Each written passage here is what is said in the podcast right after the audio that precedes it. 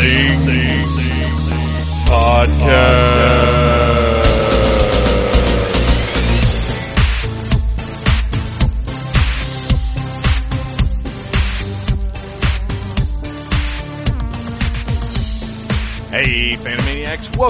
Newest episode of the Needless Things Podcast, where we talk about toys, movies, music, and all manner of pop culture dorkery. I am your host, Phantom Troublemaker, and when you talk about pop culture dorkery, nothing comes to the forefront quite so much as Star Wars. It is time for us to celebrate the corporately mandated May the 4th celebration, as in, May the 4th be with you. That's kind of hard to say without feeling like you're lisping or something. Uh, yes, I am not above corporately determined online internet synergy because honestly, part of uh, not the difficulty, but part of the process of doing a podcast, running a website, is figuring out just what to write or talk about. So when there's something out there that's low hanging fruit, I am going to reach up and grab it and run with it. So today's podcast is yes, it is not May the 4th, the day that this posts, but I don't post on Wednesdays. So we are preemptively celebrating, and uh, you can go back and listen to it on May the 4th. If you want to download it and then just save it, uh, you can get it from iTunes, from Stitcher, uh, from all the great places where you can find podcasts that I still don't quite understand how all that works, and also from needlessthingssite.com. But uh, save it for the fourth if if you so desire. But I can guarantee you it's going to be a fun time either way, because our good buddy Chad J. Shonk, who has been wanting to do this episode, well, I, I have as well, but it was his idea for, for he and I to sit down and just have a, a big old Star Wars nerd out, talking about the expanded universe, about the current state of things, about Rogue One. We we touch on lots of different stuff here, and realize you know about an hour and a half through that we barely scratched the surface of what we want to talk about. So we will be doing it again. Uh, I've got a couple other ideas for Star Wars things that, that we might do in the future maybe closer to when Rogue One drops. Drops. Who am I? What is that? Uh, but yes, Star Wars is the theme of the day. Uh, I want to. I, I did say I, I, only release shows on Fridays, and that's correct. Every single Friday at needlessthingssite.com, you will find a new episode of the Needless Things podcast. Uh, last week, I released on Thursday. And just real quick, I want to address that uh, it was a my memories of Prince because it, was almost a, a, physical hurt when I got the news and why it was because I don't think I discussed this in that episode. But he was just it was so unexpected. He wasn't old by any standards. Uh, uh, except for maybe like kids. Oh, 57. That's that's old. That's not old. That's not old at all. And I think that's a lot of why I, I was just destroyed by the news of his passing, and and didn't know what to do with myself. So I sat there and I recorded. And uh, even though Mike Gordon and I had recorded an entire episode already about DC Comics Rebirth, I, I put that on the shelf. That'll go up in a couple of weeks here and and I, I, just I had to get that out there. So I hope nobody took that as as crass or as me jumping on something uh, to get attention because it certainly wasn't intended that way. I, I, didn't put any ads in that one. It was just what it was, and it had to happen. Uh, and I'm still quite upset because I think the world lost a major force for love and joy in in the passing of Prince. And I hope that in in celebrating his life you know, maybe it'll bring some people together. But speaking of ads, it's time to get back to business as usual, and I've got to tell you about two great podcasts from some pals of mine. First of all, the second episode of Unknown Caller is available now, featuring the fear of death by a sort of chocolate and a mudslide of karma. You want to check out the Unknown Caller podcast at soundcloud.com slash unknown caller. You can also go to Facebook and Tumblr and check out the uh, the unknown caller pages and find out what's going on. Keep track of this great new show where anonymous callers tell stories to a voicemail box. What story would you tell if no one knew it was you? Call 303 800 5432 to share your story today and get on the Unknown Caller podcast. Once again, that is Unknown Caller, soundcloud.com slash unknown caller. And the second thing I'm going to put over is Death Paw by our buddy Sean, also known as Red Ranger. You can go to deathpaw.com and check out the very first episode of the Death Pod cast. Eh? Get it? Eh? Uh, about Batman versus Superman and the general dissatisfaction that friends of the Needless Things podcast, Arian, Jason, Sean, and Chad felt over uh, Batman versus Superman. It is uh, two hours of seething hatred and nerd dissatisfaction, and I'm glad that there's an outlet for it and that the guys got together and did this thing, and hopefully Sean will continue soldiering on with the Death Pod cast, eh?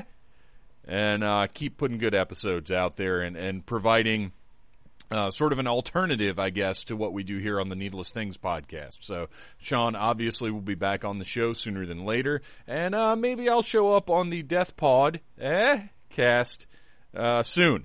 So there you go. There there are some ads, and I, I really do hope that you guys check out Unknown Caller and and uh, Death Paw and follow those things on Facebook and Twitter and you know all the great places. Honestly, it, it's funny. I always feel compelled to give out specific Twitter handles and Facebook pages and all that sort of thing. But I mean, if you Google this stuff, you're going to find it all. Uh, it's it's it's all out there. It's easy enough. If something catches your ear, that you're you're probably more likely to Google it than to look for the specific thing on the page I told you about anyway. So but check that stuff out. Uh, it's going to be lots of excellent stuff out there for you to listen to, and I'm very proud to have people that I consider friends and, and certainly associates doing great stuff. So today we got to get to the show because we've got another big one for you. It's great. It's fun. We cover a lot of different aspects of the Star Wars galaxy. Uh, including now known as Legends, uh, but once referred to as the Expanded Universe and the current expanded universe, which I'll tell you right now, I don't have a lot of experience with. I, have read uh, a book and some excerpts and uh, half a book, and it's so far it's not for me, which is very uh, disappointing because the expanded universe is really where I lived for years with Star Wars. So uh, but it's it's a good conversation. You guys are going to enjoy it, and we're going to get to it right after some music. A little different this week, rather than our pals the Mystery Men, because they don't have any Star Wars songs. Uh, we are going to go to our pals Grand Moff Tarkin, who back in the day when the special editions came out were a Star Wars themed band that wore full costumes that they made themselves. Uh, this is we're talking 97 here. So they were literally making these costumes from scratch. Uh, they had a singer by the name of Jim Stacy, who you guys have heard on the podcast before, dressed up as Darth Vader, big dude yelling into a, a voice, uh, uh, a mic in his mask. Uh, stormtroopers, Boba Fett, like they made all of this stuff. I think they had a couple of uh, Imperial Guards at one point, I want to say. Uh, it was amazing and impressive, uh, and it got enough uh, uh, attention to receive a cease and desist from Lucas, which was then kind of glossed over at, at, some point. I think I think he never officially gave them the okay, but also was kind of like, eh, you know, go, go ahead, whatever. Uh, but I, I, love Grand Moff Tarkin. I wish that there was a better quality recording of their music but you know, back then you kind of recorded it, got it out, and, and and did it, and you can still enjoy the raw energy of the Star Wars rock and roll, and you're going to enjoy some of it right now. This is Grand Moff Tarkin. Mos Eisley Spaceport. You will never find the more wretched hive of scum and villainy.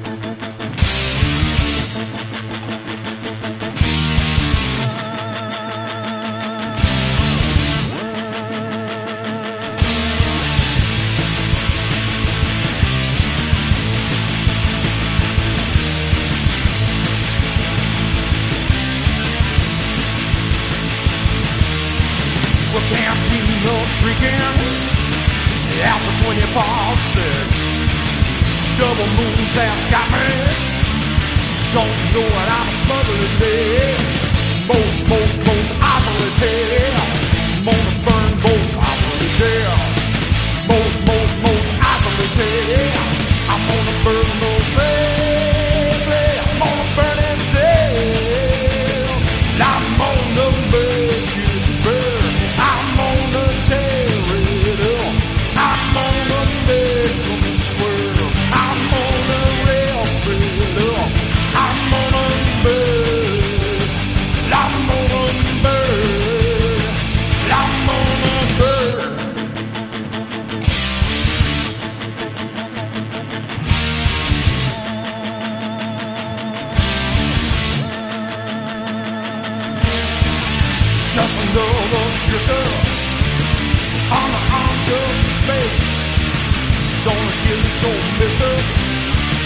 The loss of favorite all. Most, most, most isolated. Gonna burn most isolated. Most, most, most isolated. I'm gonna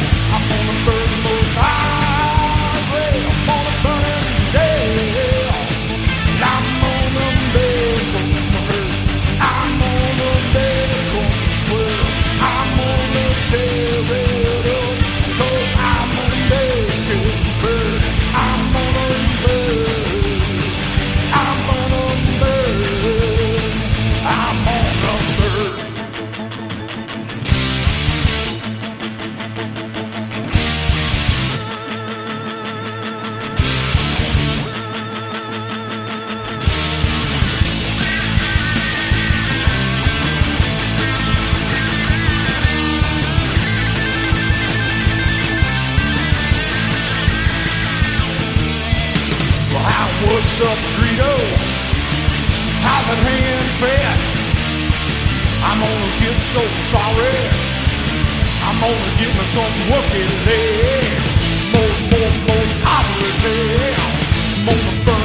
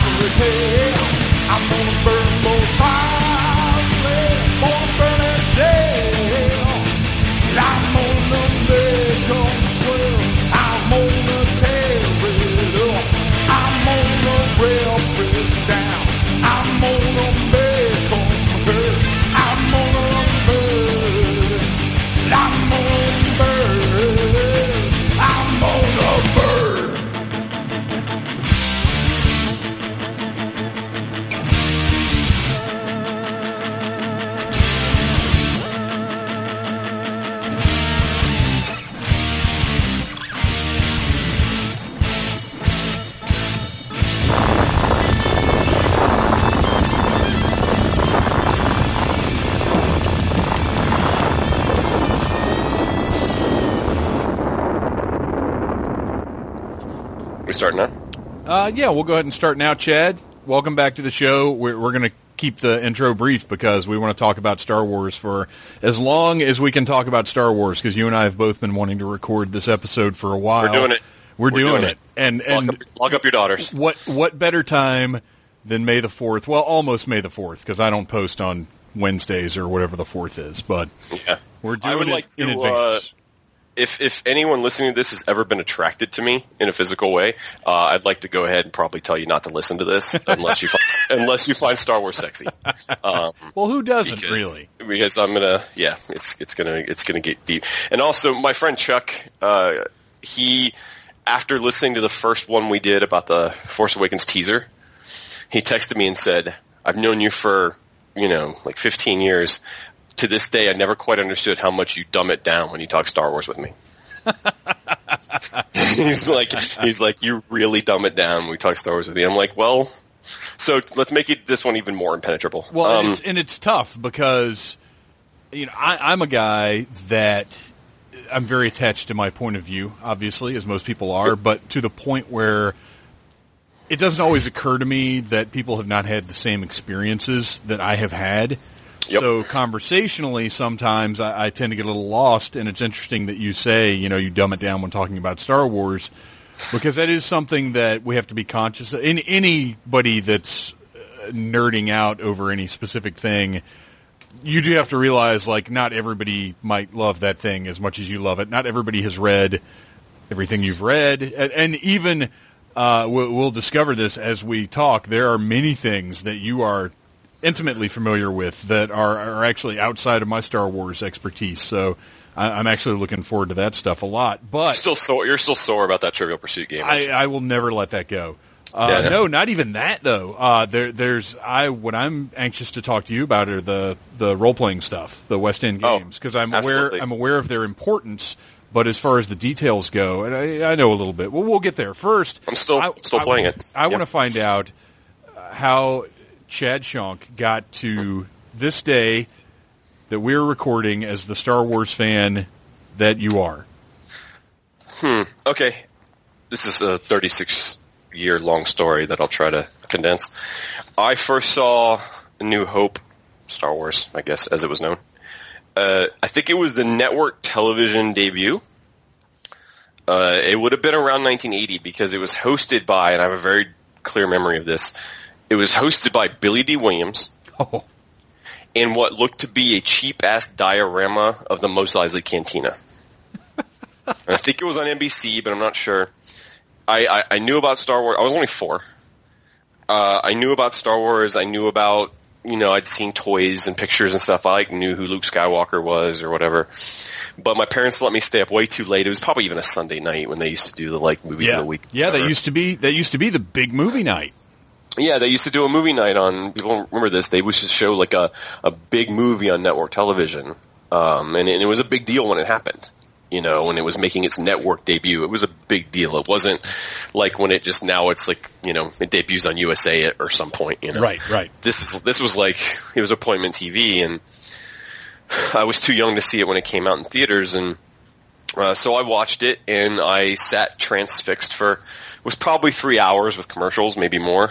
Um, stayed up way too late, and I didn't know what was happening all the time, uh, as even adults don't always the first time they see it, but especially as a child. Yeah, yeah. I definitely didn't have any grasp on the politics or the bigger world. I just know it looked amazing and that it was so fun and, and everything. But then, then Han Solo flew down out of the sun to save the day. And at the end, uh, I will always argue that to me, my greatest Star Wars moment in the movies is the last half hour of A New Hope. The, the, the, the attack on the Death Star captured my imagination so much. I was on, the edge of well, I wasn't on my seat. I was on the floor with my face like in the TV, watching it because I was four. I didn't know that of course the good guys were going to win. I didn't know that of course Han was going to come back. You know, the cynical, you know, guy who doesn't care about anything. Of course he comes back and grows a heart of gold and saves the day. That's how movies work, especially how adventure movies, family friendly adventure movies work. But I didn't know that when I was four. Right, right. So when Han shows up and gives the Yahoo and the Falcon flies down out of the sun, I just lost my shit. I was so excited that Han came back when it was painfully obvious he was going to. Looking back on it now, Let me let me ask you something then. That's very interesting Yeah. that you mentioned that because I, I didn't know that about uh, your your fandom. yeah. Do you think because that last half hour had such a profound effect on you and is your your favorite part, do you think maybe and this goes back to our, our Force Awakens discussion, that's why the the end of Force Awakens fell a little flat for you? Uh, the Star Killer stuff did. Yeah, the the X-wing stuff did because it didn't uh, you know it worked fine for me. I didn't think it was incredible but it, it wasn't anything that i gave any negative thought to. I didn't think eh, that's uh, whatever. I, mean, I, I enjoyed it. I dug it. I thought it was cool. But you definitely received it kind of negatively and i'm wondering now if it's because it was echoing something that was so powerful for you personally. The the Battle of Yavin resonated with me so so much. It was the combination of uh, the tension. Uh, again, it was it was not knowing how it was going to end.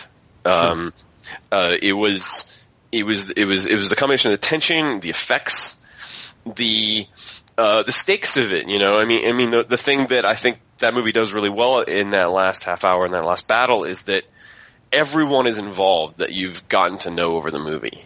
It's not split up. It's not like when we get to Return of the Jedi where, you know, it's three different stories that are related, but they're still three different things, Yeah. right? You know, it's everybody is doing the same thing.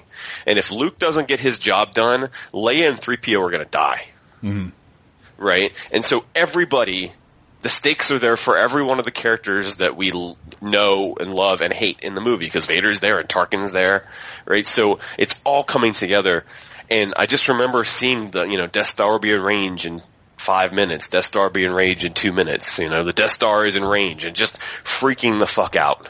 And that that segment has so much impact on me, and I think it's yes, I still still think maybe not my favorite Star Wars like individual moment, but definitely my favorite sequence because of what it did to me, and because of how it, it's the moment that I know I was hooked. I do know that's the moment I was hooked because I cared about what was going to happen quite a bit, even if I hadn't understood everything that happened before it.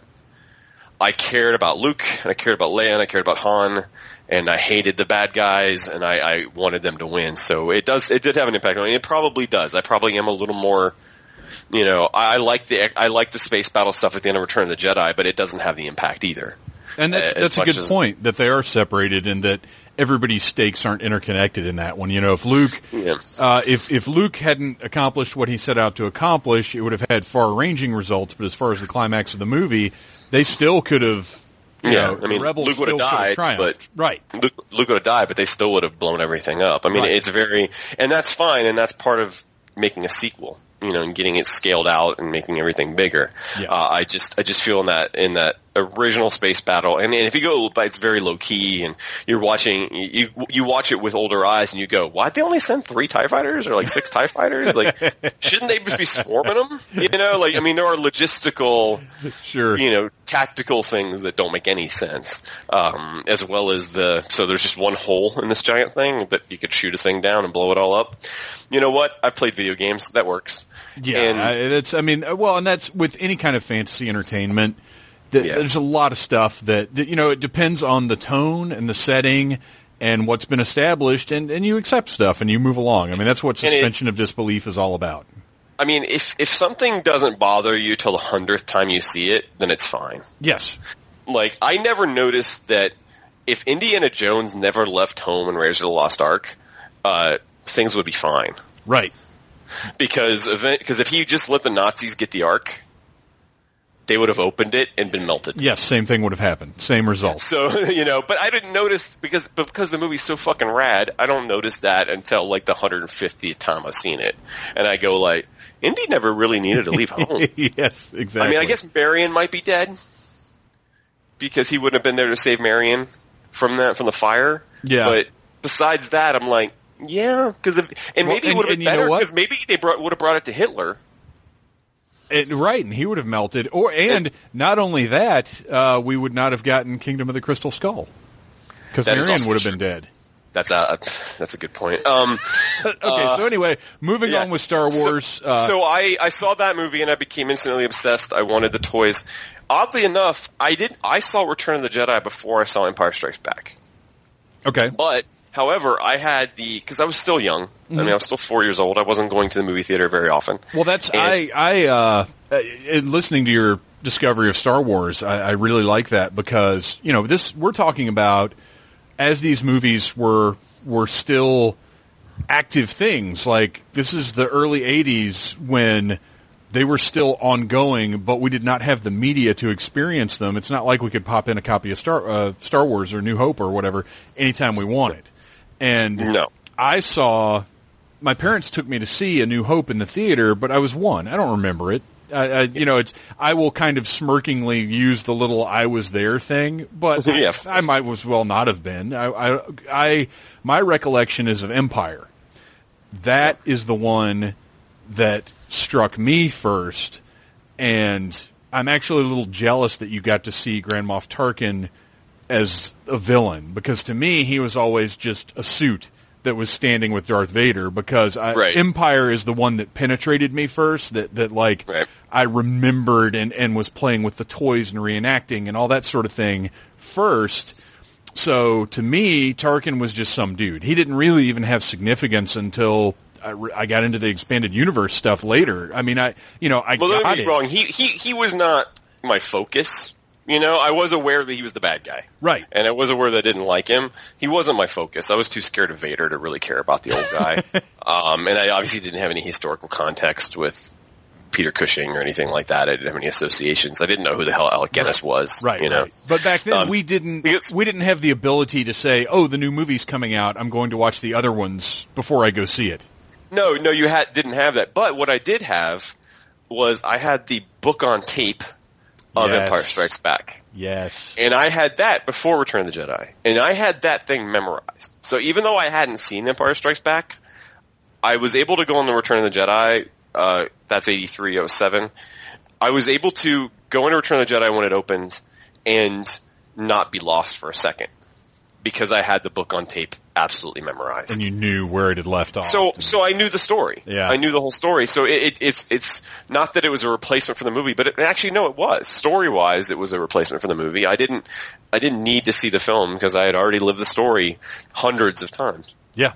And, So- and in certain ways, probably more satisfyingly.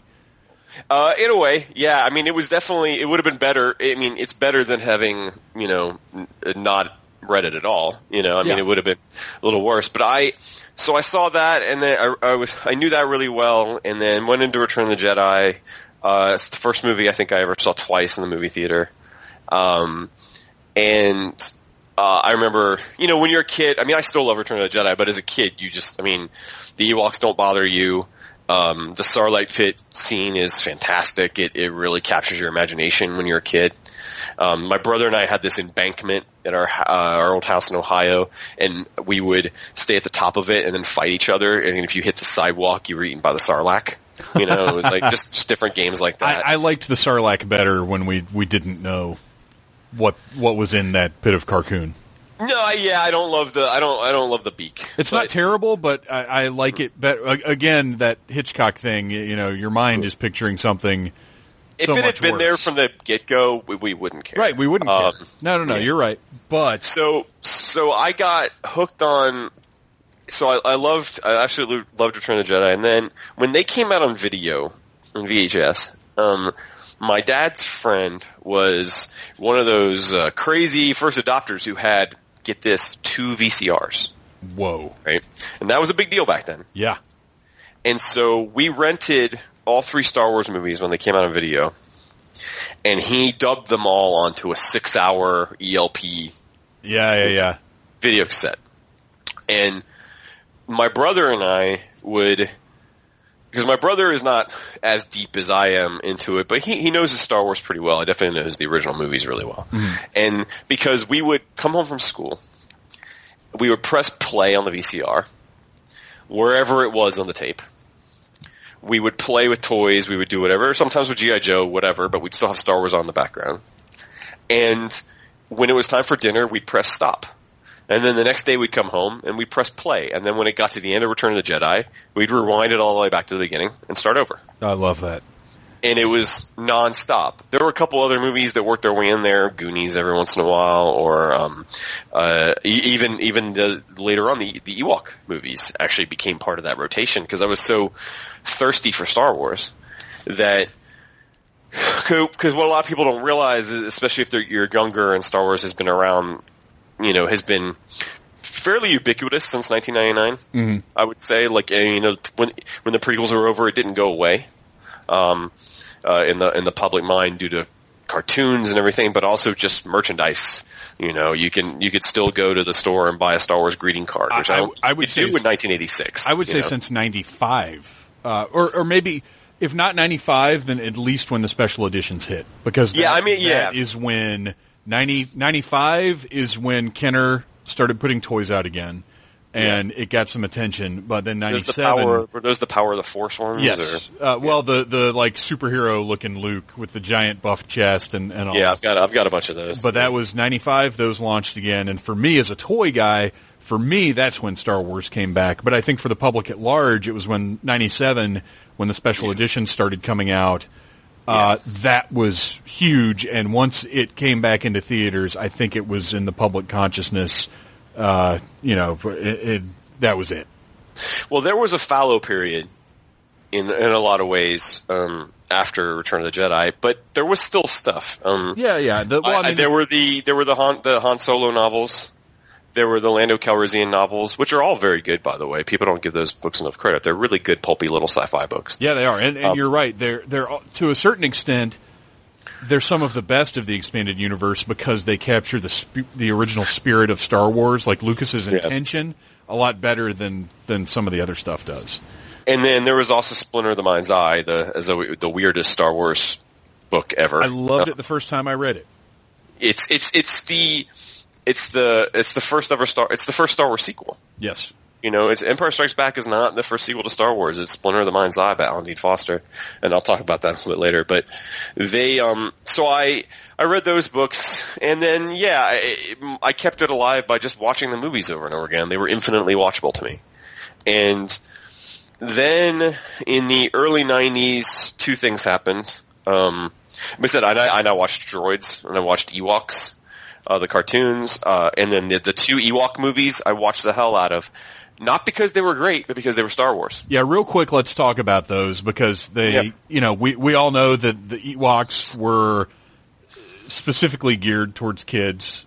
Yeah, they're polarizing. let's yes. Yeah. Uh, which I I went through a phase where I hated them, and I've come back around, and I, I love them. Yeah. Uh, yeah. but the the Ewok movies and then the Droid and Ewok cartoons, as a kid, I remember wanting to like them, but They weren't really liking them. Like they were start like you said, I, I was thirsty for Star Wars. And Do you know who wrote the uh, pilot to to the the Ewok show and wrote several episodes? Uh, no. Paul Dini, Oh, no kidding. Oh, yeah. You know what? I Yeah. did know that. I did know that. the uh, you know main voice behind Batman the animated series, creator of Harley Quinn. all over the place prior to Yeah. Batman the Animated He wrote Series. for Fat Albert. Everybody all has to of stuff. start somewhere. Yeah, he wrote for Fat Albert. He did all Well, these yeah, other yeah, things. because he's mentioned in uh, the Filmation book that I, I recently finished, uh, Lou, Lou Scheimer's sort of biography of Filmation, and he talks Yeah. fondly about Paul Dini and his years of working with Filmation. man's the man's wonderful. He's he's a really great writer. Um, Yes. so, but in the early '90s, two things happened. Uh, one, I picked up a copy of because in 1987, West End Games, a role playing company, they had made a Ghostbusters role playing game. Um, that Oh, was wow, based on a that. that. That, was based on a D6 system. If you're a role playing player, there's you know there's different types of systems depending on what type of dice you use. And they developed a system that only used six sided die as opposed to like the Dungeons and Dragons where you use like five or six different types. Well, it seems like it makes sense though, because Ghostbusters is something you're going to want to appeal, try anyway to appeal. You've got a big name, you've got a Yes. potentially wide audience, and I think you want to keep it simple. They wanted to try to keep it simple, and so then in '87 they acquired the license to do a Star Wars role playing game. Which is crazy if you think about it. Yeah, and I didn't well because at the time the property wasn't worth anything. I mean, it was not nearly what it is today. Well, but you're you're right though, it, because in toy stores, like all of the figures you found were on clearance. There there were tons of that last Power of the Jedi just clogging up the pegs. Like Yeah. it it didn't. We still loved it, but it didn't feel cool anymore. No, it, and it wasn't. It wasn't. It, it became as much as a pop culture phenomenon as the original movies were. It then receded into the world of nerddom, right? Yeah. It receded into being a nerdy thing to Yeah, still yeah. like Star Wars. I mean, people may still like the movies and they'd watch them when they were on TV, but to really be into it was on the same level as being into Doctor Who or Star Trek or Dungeons and Dragons or at that time comic books. You know, it was Right. still a, a nerdy pursuit.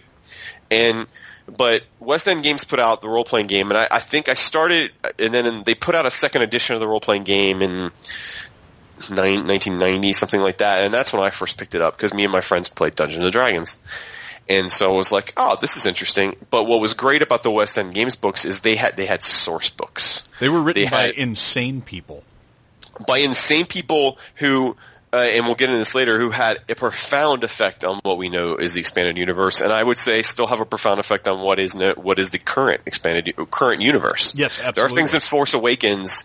There are things mentioned in Force Awakens that are directly from the West End books. Well, even identifying the type of ship that Millennium Falcon is. That's what I was about to point out. When they say it's when they say it's a YT class freighter, That- that, comes from the source books. and that made me giddy because I, I am a, as much as I never played the game and never had any of the Yeah. source books. Just being a fan over the years, I've gleaned, you know, all of that stuff. The the identification for ships and and weapons and everything all came from that. Rebels mentions the ISB, the Imperial Yes. Security Bureau. That's Yes. straight out of the Imperial source book because they put out these source books. The Imperial source book, the Rebel source book. I have the Death Star technical manual. Right? There are these things that they came out for the role playing game that established so much of the world that was outside of the movies. And and we're just even if you didn't play the game, I highly recommend just sitting down and reading them. You Well, know, the and- Imperial source book outlines the command structure of the Empire. and it filled in the world that was seen in the movies. Because let's face it, Yes. um, the, as fun as the original trilogy is to watch, it's not exactly packed with information. Like they just do stuff. You you don't know what anything like. They don't identify things. They don't explain anything. You just are kind of along for the ride. And these guys And I- at West End Games sat down and were like, "We're going to define this stuff. We're going to make it. We're, we're going to put it into a logical world." Well, I think I think, and I think that is I think that is to the movie the those films merit. Oh, That yes. it doesn't Yes, yes, bog yes. you down too much. Exactly. But if you Oh, were yeah. someone who was geeky and wanted to go deep, um, then yeah, these books just they just outline the world. And if you're create, if you know anything about role playing games, if you create a role playing game, you need to create as much detail and as much lush kind of intricacies as possible so that the person running the adventure has a context to to to play in. Well, and also And- it's helpful just for oh, now that I know this thing about this ship, I can use that in the story I'm telling. Right, and it, it invented some ships that have been used in other sources. It, it, it, you know, the idea of the Imperial Interdictor Cruiser, which is uh, basically a star destroyer that pulls ships out of hyperspace because it's got this gravity well in it. That was created in those West End books, and Well, and they've all- had all the they've had that on Star Wars Rebels. Didn't all the tie variations come from there as well, or is that from the video games? Um, I think it's a little. Uh, most of that's from the Tie Fighter video game. Okay, 'cause Uh, the Interceptor, one of my favorite games ever. I think the Interceptor. Well, no, we see bombers that too. that per, we see bombers and the interceptors in, in Return of the Jedi. Yeah, and, yeah. and everything. But uh, those were just the, the only three variants we see. Um, things like the Tie Defender and all that stuff that came out of the video games, out Okay. of the LucasArts games. But so at the same time, I was getting into that Star Wars role playing game. Uh, 1991 comes out Timothy Zahn's Heir to the Empire, and I was at the mall. I distinctly remember I was at the mall. with My mom. I'm in high school, and but I'm like a freshman, and I we're, we we go to the Walden Books at the mall. Um, uh, ask your parents, kids, My and gosh, I miss Walden books. and there was this book, and it was this big blue hardback, blue, big blue cover that said Star Wars on it, and it's Han and Luke and Leia and Chewie, and I was like, "W- "What is this?" And I picked it up, and it said five years after Return of the Jedi, Yeah, and I went, "Holy fuck!" and you know, and the first thought was, "Oh, is this?" Episode seven eight nine. You know, you have that thing in your head. Like, is this? A, are they finally doing a se- seven seven eight nine as a book or whatever? Um, and so I bought it and devoured it. And you know, obviously, in, and the that original Thrawn trilogy is really still really good, and it, it is the basis of the expanded universe. Well, I would say, uh, Thrawn is my favorite Star Wars villain. yeah, I would say those book that those three books plus the West End plus West End games are the foundation that the expanded universe is built on, um, and and kind of created created the the entire thing. And yeah, and it, it had. You know, and if you look back at it now, there are things in there that contradict things that we know now from the movies. But in general, they were really good stories. And, and, and Heir to the Empire was a bestseller.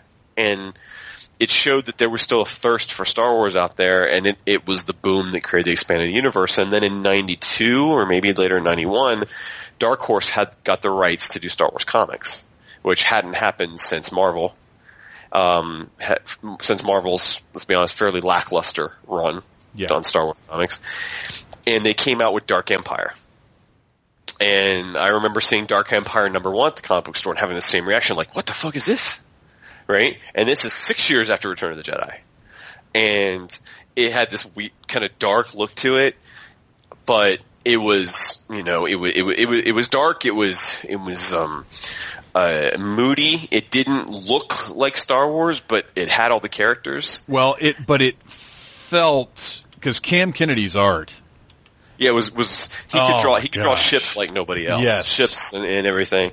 And it introduced, and that's the other thing too. It introduced new ships like the E-wing fighters and the uh, V9 uh, Vigilance, the Interceptor. I think the V9 Interceptor, or whatever it's called. It, it introduced all these kind of new ships. And and I remember the moment in it that really got me was I think it's in the end of episode two where Han takes Leia to hide out on Nar Shaddaa, the smuggler's moon. Um, uh, something that has survived uh, all the way up through Rebels and everything. But yes, which is wonderful because I always loved that concept. but he but in that Han goes to his old apartment and and I love the idea that it gave you know of course you know yeah Han lives in a ship but he probably had a I mean these characters have a life outside of this and, Yes. and what the books were able to do is kind of create that but he gets there and he's got his old droid it's kind of his his droid that works there and the droid all the droid can say is a Mr. Fett to see you sir a Mr. Fett to see you sir a Mr. Fett to see you sir and I, ju- I I just screamed. Yeah. And I was like, oh my god, Boba Fett's going to be. And the cover of the next issue is Boba Fett. And so that, and then West End Games started doing source books based on these novels and comics. So there's an Heir to the Empire source book. There's a Dark Empire source book. So if you wanted to incorporate any of the stuff from that into your role-playing game, you could. And so there was just all of a sudden this wealth of information, and then there were more books. Uh, Kath, I forget her name, Kathy Tyers, something like that. Truce at, ba- Truce at Bakura. Um, Dave Wolverton's The Courtship of Princess Leia, which is a story about Han and Leia getting married. Um, uh, where it's got a great Han Solo moment where she's considering marrying this other person, this other this prince, you know, trying to form an alliance. Hapan Prince. Yeah, Prince Isolder or whatever, Yes. and and so Han uh, stuns her and kidnaps her in the Falcon. Which, real quick, I, I want to before we get too much deeper into the expanded Yeah, yeah. universe stuff. yeah, yeah, yeah, of course, yeah. Uh, so because so, there's yeah. well, but I, I just want to say this real quick. We we've gotten into the books because I, I my grandmother kept me up on books. She is very literary. She's the one that got me reading, and, and when I say literary, I just mean she devoured books in the same way that I used to when I had more time. And she's the one that got me into the you know read as many books as you can, read a book a day if you can. Uh, she got me into Stephen King and Dean Koontz, and uh, she was in the Walden Books book club and bought me a membership and she would cut things out of newspapers about books and things that she thought I'd be interested in and send them to me from North Carolina. And so I knew that Timothy Zahn's first book, I knew that Heir to the Empire was coming out before it hit. And I, I was not, Yeah, you know, back, no we didn't have internet you know, we didn't the back then. More often than not, you found out about new things by walking into the store and seeing them. Absolutely. Yeah. But because my mom was the same way, by the way. I don't ever remember my parents as a child. I remember plenty of times they wouldn't buy me a toy. I don't remember any time they wouldn't buy me a book. yes, yeah, and and that's I, I was definitely in that same boat, and uh, so Granny sent me the article and it uh, detailed about how it was uh, such a big deal because I I don't I wouldn't even have recognized that it was a big deal necessarily because I, I didn't you know I, I was in high school like freshman in high school and I don't know that I had a concept of franchises really even so. Yeah. But the article made it a big deal. Like this is, you know, Lucasfilm has given them permission to start telling stories about the post Return of the Jedi world. It's crazy. It's it's and this is coming out. So we had my mom had. I don't know that she pre-ordered it because I don't know that you could do that back then. But I had. She brought it home to me. Like when I got home from Right. school, it was waiting for me, and I read it. I, I can't say I read it that night, but I read it in a couple of days, and and it was amazing. But that that started me down the expanded universe uh, trail, which you know so well. Yeah. What's troubling me now is I'm seeing it seems to be a thing, like many internet things are, to go back and shit on the expanded universe. Yeah, I want to talk about that a little bit. I yeah. uh, and I love. There are books that I didn't love as much as other books, but I never read one that I thought was bad. I never read one that I thought was poorly written. I never read one that I thought poorly represented the galaxy, the universe, whatever. I'm sorry. Are you familiar with the works of Troy Denning? Because I think he wrote some really bad books. But anyway, go I, ahead. I, I am, but I d- people. But there were Star Wars. I still read them. yeah, and, and Even if his name was on it and I didn't like him. I mean, I knew I didn't like Troy Denning novels, yet I kept reading Troy Denning novels because But- they were Star Wars. and and I'm not saying they were all well written, but to me, none of them shit on Star Wars. None of them No. were inappropriate, and there seems to be a thing now where people. Matter of fact, I've seen a series of articles from one individual going back and basically tearing apart specific expanded universe books. And uh, you know, uh, very clearly, it's an internet thing. Oh, this is going to get me hits, Yeah. and, you, can, you can tear anything apart. You can be Yeah, negative about me. anything. Oh, trust me, I can't. I yeah, I can be negative about anything. Uh, it, but it, it's annoying to me because these are things, you know, like anything that you love, when somebody starts attacking it, uh, it it's Well, I- bothersome. I would definitely. Have to address- I want to read something to you real fast. Um, just quick. Uh, quote. After Star Wars was, rele- was released, it became apparent that my story, however many films it took to tell, was only one of thousands that could be told about the characters who inhabit this galaxy. Inhabit this galaxy. But there were not stories that I was destined to tell. Instead, they were they would spring from the imagination of other writers, inspired by the glimpse of the galaxy that Star Wars provided. Today, it is an amazing, if unexpected legacy of Star Wars that so many gifted writers are contributing new stories to the saga. That is from that is from George Lucas in the introduction to the re-release of Splinter of the Mind's Eye. Um, that was put out in 1990 because I think he ends it with, it seems only fitting after all these years that Splinter would be republished as I prepare once again to write another further adventure set in a long time ago in a galaxy far, far away. Um, that, that, so this would have been about 98 when he was gearing up to do the prequels and they re- they they, were, they did a big push. So there were they reprinted the Han Solo novels as like one big anthology book, yeah. and they printed some of those books. And Splinter of the Mind's Eye was one of them. So I just wanted to read that because people who say that the expanded universe isn't Star Wars are wrong. Um, that people who say that you know, I, I've come to this conclusion. There are people that are Star Wars fans, and there are people who are fans of the Star Wars movies. Yes. And those are very different things because Star Wars is and has always been a multimedia experience. The the, the novelization of Star Wars, uh, written by Alan Dean Foster but with George Lucas's name on it, came out before the movie.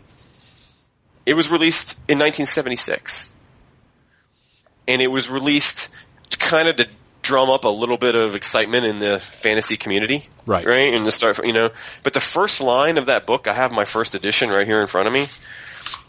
The first line is another galaxy, another time. Not a long time ago in a galaxy far, far away. Wow, I, ne- I never knew that. And in this book, in the prologue, it tells you more about the state of the galaxy than the movie does at all. Um, and actually, this is the first time where the word Palpatine was ever written. Be, is in this introduction. They call him, while the ambitious Senator Palpatine caused himself to be elected president of the Republic, Chancellor later, but, but the fact is that people don't realize that that's, Palpatine's not a word that's ever said in the original movies. Right. Neither, by the way, is Organa. Leia's last name is never said in the original movies.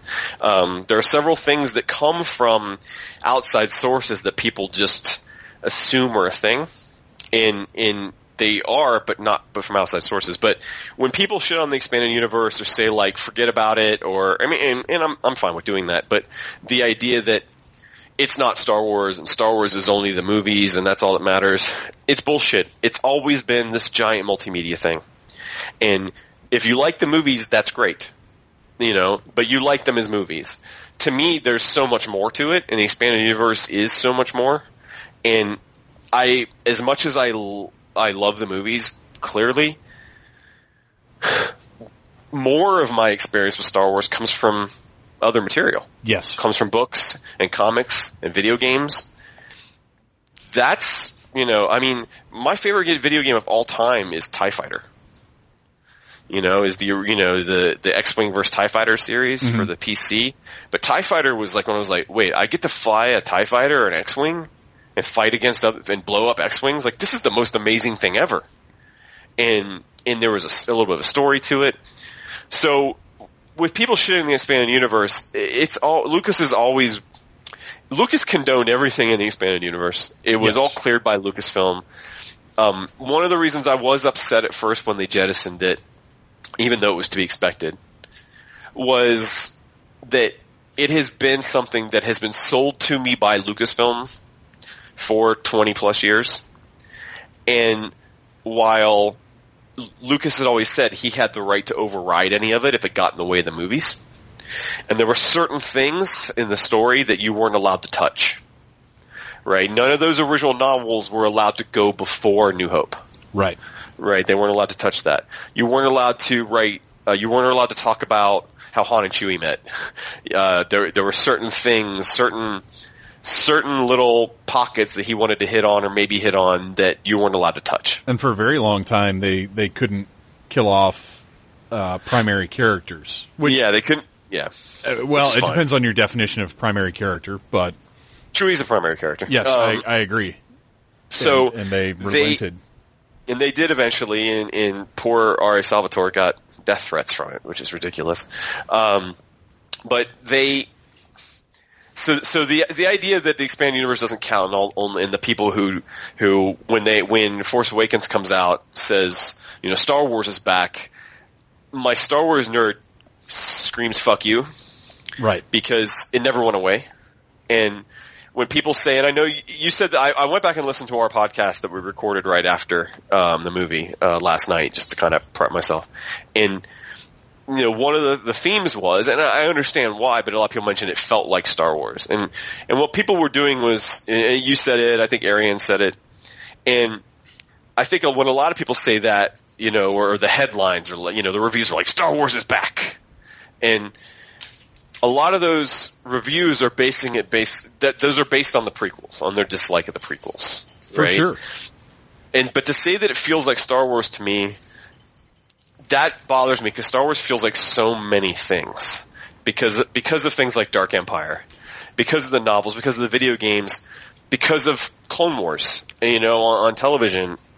I didn't feel like I didn't feel like there was a thing as feeling like Star Wars. I get what people mean. Um, I still argue that movie does not feel like the original movies. I think that movie feels like its own thing, just like the prequels feel like their own thing. But but this idea that, that, that Star Wars was gone is not true. And just because someone wasn't paying attention to it or didn't enjoy the expanded universe, I know Wil Wheaton on Tumblr has been very vocal about how the fact he doesn't didn't like he doesn't like the expanded universe. He'd read a couple things, so he ignores it, and that's fine. But ignoring it doesn't mean that it's not didn't it, it's not there. Well, Um, nothing, nothing anybody ever says, uh, not not a music uh, movie executive, not anybody at Lucasfilm or Disney, not Wil Wheaton, will ever Yeah. take away what the expanded universe means to me, and Of course. the years of my life that I spent immersed. Uh, more in the expanded universe than in the movies. I spent more I'm, time. I'm a historian. I spent more time with Han and Luke and Leia and everybody else in those novels than I did ever did in the movies.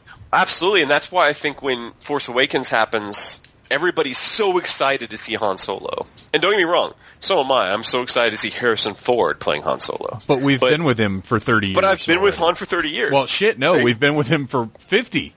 Yeah, exactly. Like I've been, I've been reading this. So, so to he, see a new story with Han Solo or a new story with Princess Leia, that's not new to me, Right. At all. It's great seeing the actors portraying them, and and I still say I, you know, I'm a, I'm a total movie snob, but I would have given Harrison Ford a Best Supporting Actor nomination. I think he is phenomenal in Force Awakens. Um, he in a career where I feel like he's winding down and hasn't delivered a great performance in a while, and and really, I hate to say it, but feels like he's phoning it in every once in a while. Um, he is not phoning in in Force Awakens, which is ironic since Star Wars is something that he actively kind of dislikes. Well, let's uh, let's save Force Awakens talk for the close Yeah, absol- because I, I want to I want to end on that and move Yeah, into absolutely. episode eight. Before we get to that, yeah, absolutely. uh, expanded universe means a tremendous amount to both of us. We spent a lot of time there.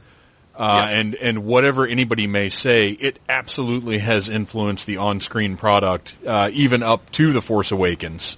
even into the prequels. Um, Yes. Uh, Quinlan, there's a mention of Quinlan Vos in episode three, uh, who is a Jedi that appeared in the Republic comic books, um, and has been on Clone Wars, but he was a character created by someone else.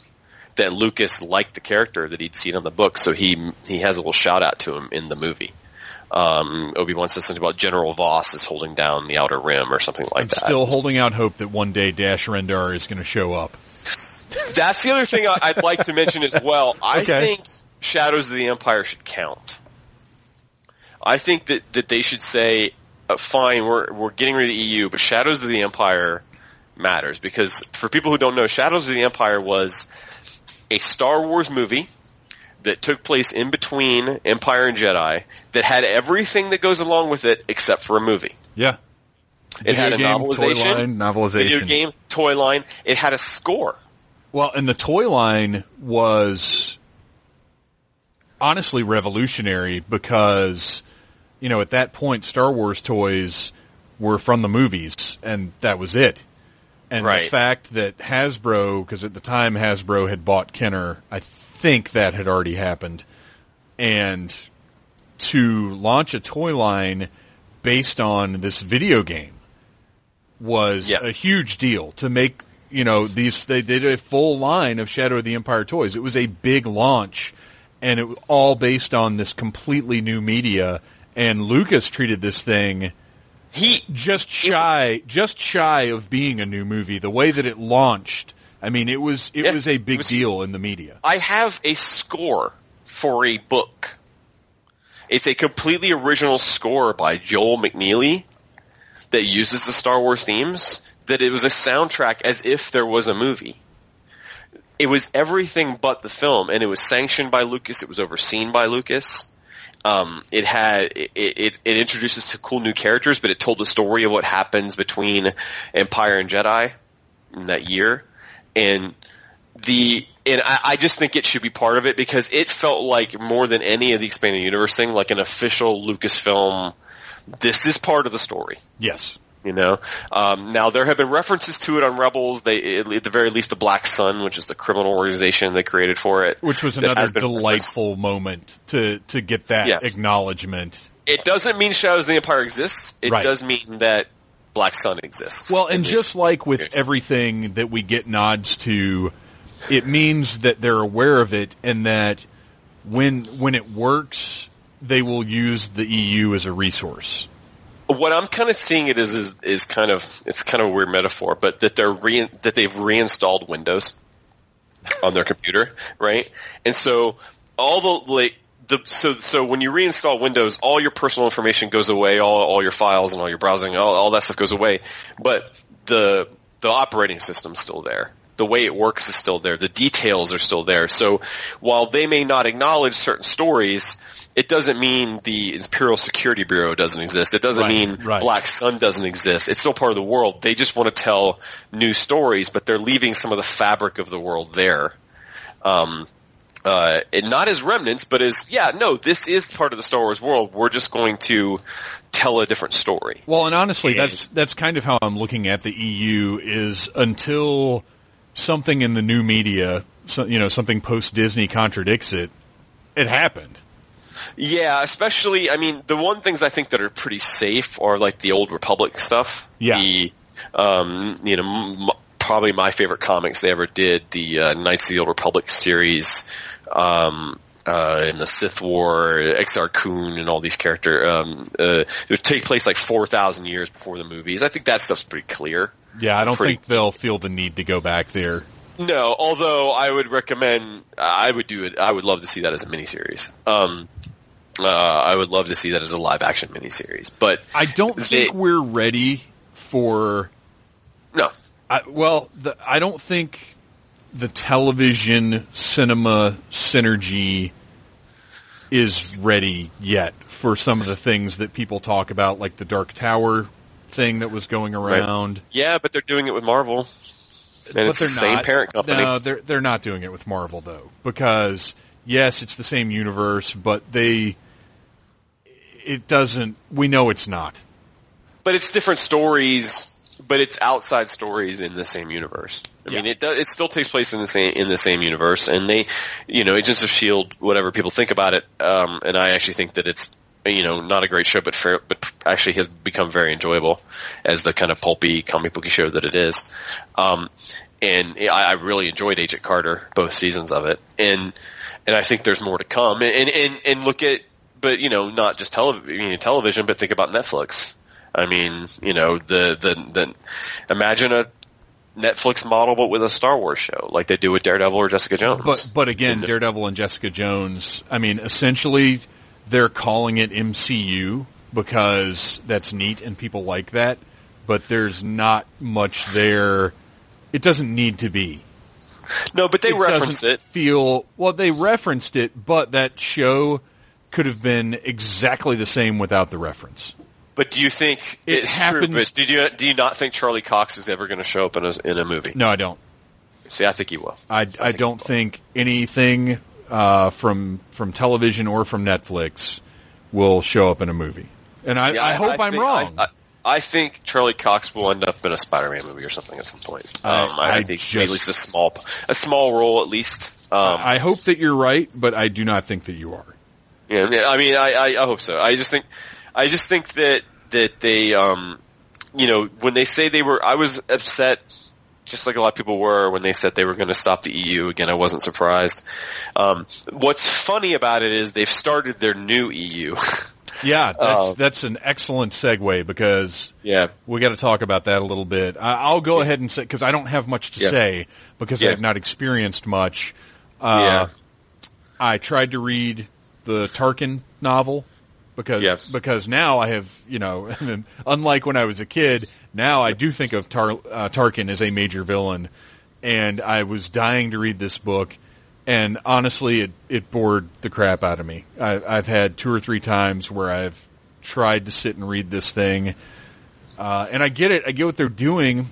I'm just not interested in this story that they're Yeah. telling. yeah. They didn't tell quite the story. I, I thought it was okay, but that's a weird book because it's kind of a bridge. It, it's not part of the Road to Force Awakens books Right. that they were pushing. Right. it was it's been slated for a while from the old Luke from the old Del Rey Lucas books, right? Mm-hmm. So it's kind of this thing where it came out after Disney bought it, so they've decided it's it's part of the their new EU, even though it was conceived of during the old EU. Right. Which so it's kind of a strange bridge book to come out. Did you read Dark Disciple though? Uh, no, no, I have not. Well, then that's what I was getting ready to say. I have the only thing that I have read it in its entirety from the new novels is the one that was uh, I can't remember what it's called right now. It had the stories of Finn, Poe, and Rey. Before the Awakening. Yes, Yeah. I read that. I enjoyed it. Uh, it was you know there it was fluff, but it was Yeah. neat. It was fun. It you know It filled in some stuff. it, yeah, it very slightly expanded on their characters. Uh, and then the other day, I did not read Aftermath because before I had an opportunity to pick it up, I heard a lot of people saying they did not like it. Oh boy. The Yeah. other day, I read an excerpt from the forthcoming book about Han, Yeah. and Sa- Same author. it is written in the present tense, So was Aftermath. which is so baffling to me and so off-putting. Uh, and I understand that's me. A lot of people. No, I'm no, no, it's not just you. Aftermath uh, was the same way, and we hated it. Yeah. I, I had no idea that. What kind of crazy decision is that? it was, I was so excited for Aftermath because, you know, I, I was, I'd come to accept the fact that we're going to start over Sure. and tell new stories, and Aftermath was the first quote unquote adult novel, right? Like hardback. Right, because you know, before the Force novel. Awakens was was a wide range book. It was not the the the EU Yeah, it- type stuff where you They put out kids books, they put out, you know, all these different things, but, but Aftermath was the novel, the flagship novel. Right. And it's terrible. It's written poorly. I know this guy's a more successful writer than I am, and, and good for him for making a living, but he's terrible. Well, that doesn't mean he's good. It just No, um, it's written in the first person. It is so scattered narratively. It only hits upon our lead characters very briefly. In little segments. It does have two segments that stand out, two chapters that stand out. Again, it's the only time you see these characters. There's one section with Mon Mothma where it actually kind of explains a little bit where she is going to propose to the Senate to demilitarize the New Republic. Um, which I actually think is interesting because if you look at the prequels, the Republic had no standing army, and the because of the war and the clones, they they got a standing army, and then of course when it becomes the Empire, it's all army. Right. It's all And then- Right. And so his, so in this, since Mon Mothma was a senator before the Empire, uh, she is going to propose to demilitarize the New Republic, at least by like 90%. And they don't follow up with it. That's just something she's talking about doing. But I think it's supposed to be a little hint as to maybe the state of the galaxy that we see in Force Awakens. Um, and then there's a chapter with Han and Chewie where they find out something about Kashyyyk and leading you to believe, and I do believe the second book, uh, which is Aftermath Life Debt, written by the same guy, the one you Right, read the excerpt right. from, is going to be about the liberation of Kashyyyk. Yes. Because Um, that's how Han, now that Han's got everything wrapped up, he feels obligated to help Chewbacca with his thing. Right, because the fight's not over. And while I love that idea, it's the same writer, and it's going to be in the same style. And from what I've heard, his other books are written in the same style. He always writes in the present tense. Um, I've read read books in the present tense. I'm actually currently, currently writing one. It can be done fine. It feels really wrong for something that took place a long time ago. Long time ago. Well, I, I was like you. I was excited about the concept because I, I was reading an article about the book, and I was like, "Man, I never read Aftermath," but now, and I didn't even realize this one was written by the same guy. But uh, I read the article, and it was describing the story, and I was like, "Man, that sounds really cool." You know, we we never uh, because one thing that's going to be tough going forward is if they ever retread material that we already know from the expanded universe. And this is something we haven't really seen before. Uh, you know, Han and Chewie off Yeah. you know, good to liberate Kashyyyk. Uh, and I was like, okay, this sounds cool. Th- This is a good direction. It'll be something different. I'm excited. And then they had an excerpt of, of several paragraphs, and I, you know, I forced myself to read them, but I, I can't. There's no way I can read a whole book like that. And, uh, I had to power through it, and I'll admit I skip. I skimmed a lot. Sure, sure. I, I, the other thing, there's also been, there was a novel that came out that was a tie-in to the Battlefront game, uh, called Twilight Company. Um, never finished it. Thought it was boring as hell. Um, so, so far, and then the novelization of Force Awakens, sadly enough, uh, written by Alan Dean Foster, was not very good. No, I, I and I did read that, uh, but It had it had some cool information and it had some cool changes. There's a particular moment at the end of it that I, I wish had been in the movie, um, where uh, Rey and Chewie are getting ready to go find Luke, and Chewie is sitting in the pilot seat getting ready, and Rey comes in and and Rey starts to sit in the co-pilot seat, and he growls at her, and she goes, "Well, if I can help, I can, you know, whatever." And he gets up and he tells her to sit in the pilot seat yeah, and sits down in the co-pilot seat. And I was so moving reading the book. I was like, why wasn't that in the movie? That's so beautiful. You know, that's such a beautiful moment. to me, And- to me, that novelization felt off spec. I, I felt like there were he definitely hadn't seen the movie. Yeah, I felt like there were characterizations that were off, like particularly uh, Finn. Yeah, Finn was way off. Yeah. And there was dialogue exchanges that felt like artist embellishments, which is absolutely fine. 'cause, Sure. Um, I'm currently adapting my sc- a screenplay that I wrote into a novel, and if I did it just like beat for beat, the, the novel would be like 90 pages long. right, Um, right, right. Because the screenplay doesn't have a whole lot of information in yeah, it. well, so, you got to do a lot of filling out. so you got a lot of a lot of embellishing, a lot of filling out. Uh, but I found it to be disappointing. I think so far on the fiction front, which was always my favorite aspect of the EU, was the fiction. Even though, you know, there were certain times the New Jedi Order saga did not appeal to me very much. I did not. I read it all. I did not enjoy it uh, as much. Um, uh, lately, I would say that it had been getting fairly stale. Um, the books had.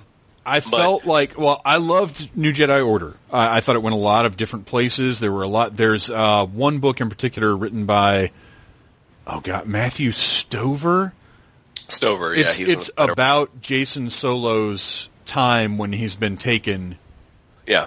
And and uh, the I can't remember his his mentor's name right Oh, now. the dark, the dark woman. Yes. Lumi, Luminara. no, no, no, not her. The little creature. Oh, okay, yeah. Uh, but anyway, Yeah. there there's a book, and the way that it's told you we were going to go deep, folks. Yeah, you we right, right. Yeah. the way that it is written is unlike any other Star Wars expanded universe book. Uh, I, I'm, I've got to look it up now because I, I can't. Say, I, I want to say it's called I Jedi, or is it? no, I Jedi was uh, about Corran Horn. Yeah, you're right. You're right. Traitor. That's Traitor, it. yeah. Um, Okay. It's Yeah. Traitor. It's about Jacen Solo and him being tortured, and it's really dar- Vergere or Vergere or whatever her name is. Right. Yeah. Yeah. Yeah. Yeah. yeah. Uh, and the whole book is just she was like a really, she was like a bird like creature or something. yeah, yeah, yeah. Uh, it's very dark, but Yep. it's so good, and the way it's written, it's almost poetic.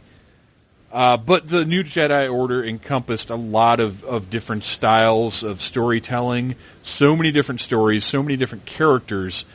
I, I really enjoyed how big and epic it was, and yeah, it was a little more bleak than I, I care for my Star Wars to be. I just felt like it went on a little too long. It did. Um, it went on. It went on too long, and the the.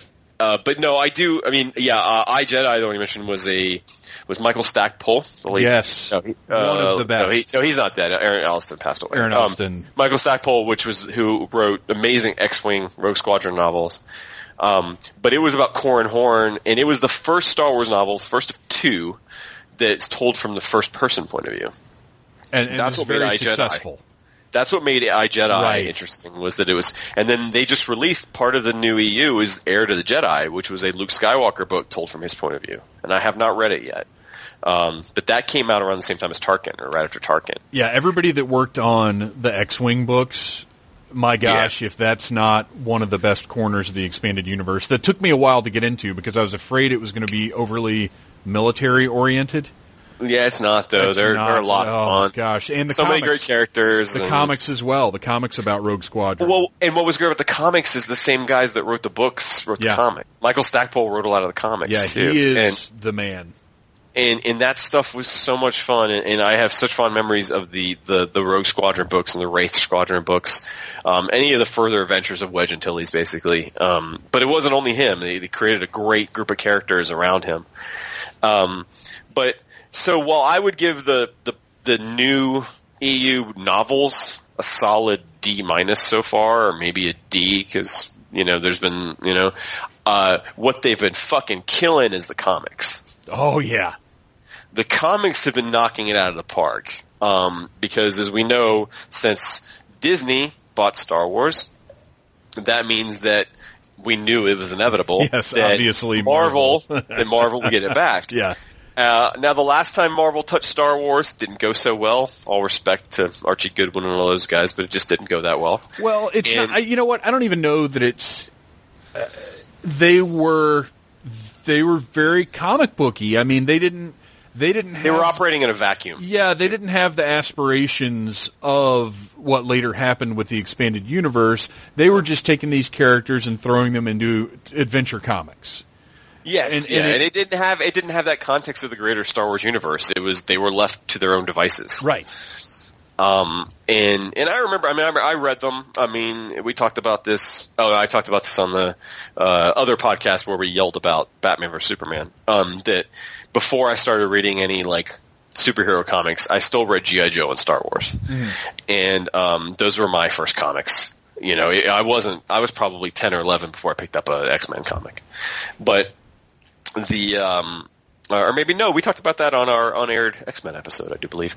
Um, Wh- well, which will air because it is which will recovered. air when we get a chance to finish it. Right. Um, so we, so I, I did read all of those books. I remember very little about it. I remember Luke had a girlfriend that died. I think on it. It's the only big thing I remember from it. Um, but the current, so when they said they were going to do, when, when, when Marvel announced, yes, we'll be doing Star Wars comics, you're like, okay. But then when they announced the lineup of the artists and the writers, Yeah, that's what sold me.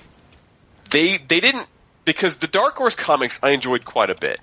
But you Mm-hmm. wouldn't, but none of the artists, I hate to say, you would cl- classify as A-list talent. Well, here's the thing though. Dark Horse as a comic book company is the one that provides quality the most consistently. Yes. If you if you are interested in what they're publishing, chances are you're going to be happy with it. Uh, there were Yeah. some missteps with Buffy, but overall, Dark Horse they they don't care about name recognition. They care about telling good stories and having quality people do it, and that's But- what they carried through their Star Wars line pretty much all the way.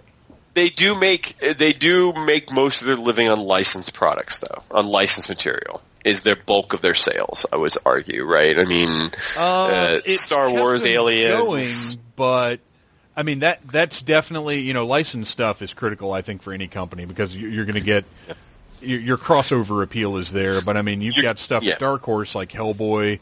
of course They, Sin I mean, City they, they've and- got a yeah, lot of in-house stuff that they've been very successful with as well. they do I, I i just would I, my guess is that star wars helped pay the bills for quite some Oh, time for sure, for Um, sure. And they did a great job. But you would, and while a lot of those stories were great, said, I loved all the the old Tales of the Jedi stuff. I really liked um, uh, Knights of the Old Republic, the the Zayne Carrick and all that stuff. I thought that was a fun series. Um, I didn't get as much into the Clone Wars stuff just because I love the show so much more than I liked the comics that they made for Clone Wars. yeah. Um, but they put out some great stuff. Crimson Empire. Well, Repub- Uh, the Republican Empire and Dark Times, all of that stuff, the stuff they were publishing right before they lost it. yeah, dur- during the prequels, Uh, yeah. especially. Yeah, that, I mean that was all very It's fairly- solid stuff. I really enjoyed Dawn of the Jedi for what it was, which was the idea. It was the story of the very first Jedi, you know, um, Yes. and I, and the novel that went along with that. I thought that was really good. They definitely put out some good stuff. Well, and Legacy, one, uh, the one that took place uh, forty years. Legacy, Legacy one and two. There was a second one too about uh, Han Solo's daughter. yeah, Um, I mean that that stuff was all that very. Yeah, it was really cool. It was really cool. Um, but I don't think anyone could argue that the talent on those books, especially at least on the uh, art side, was a list. You know, and it, the art was always good.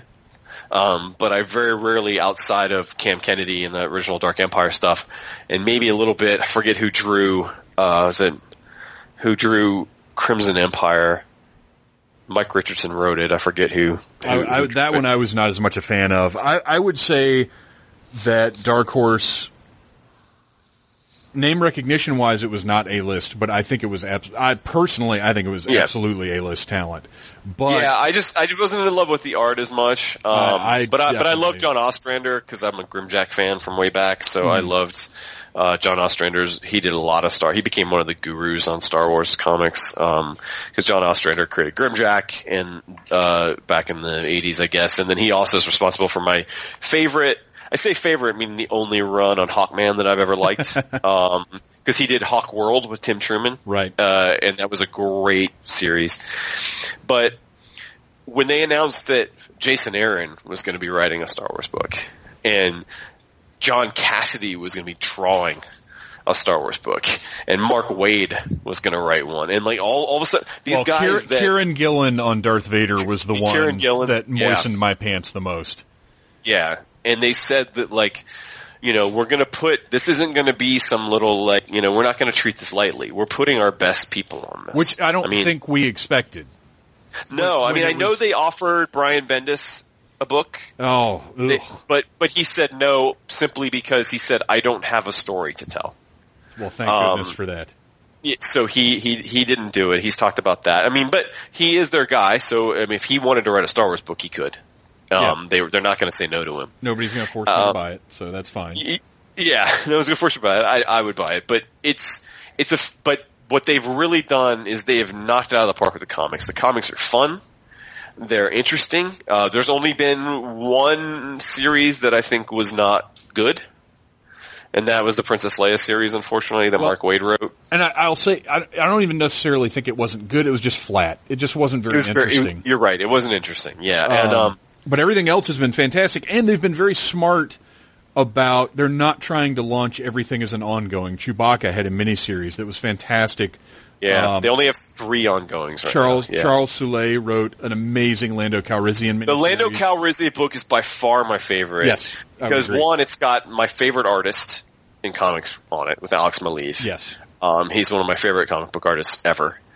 And then it told a, an intimate Lando story, but it's also was an origin story for Lobot that was heartbreaking. Yeah. It gave Lobot the ball guy, the bald guy with the things on his head. You know, But it's yes, funny. I'm I'm actually watching uh, the Blu-ray of Empire as as we talk, and Lobot just made his first appearance on the screen. He? Well, he he was he had a backstory in the expanded universe. Yes, Um, but I will admit that what Soule came up with is way cooler and and and sadder, and and and just gave him his character so much depth and um and yeah and, and just and and it's got this great twist where the whole idea spoilers for all this bullshit um uh the, this great idea that that Lando is always talking about how he's not a fighter he's not a this he's not a you know he doesn't use guns he doesn't shoot people. And then he has got a moment of like badass like quick draw sharpshooting Right. you know whatever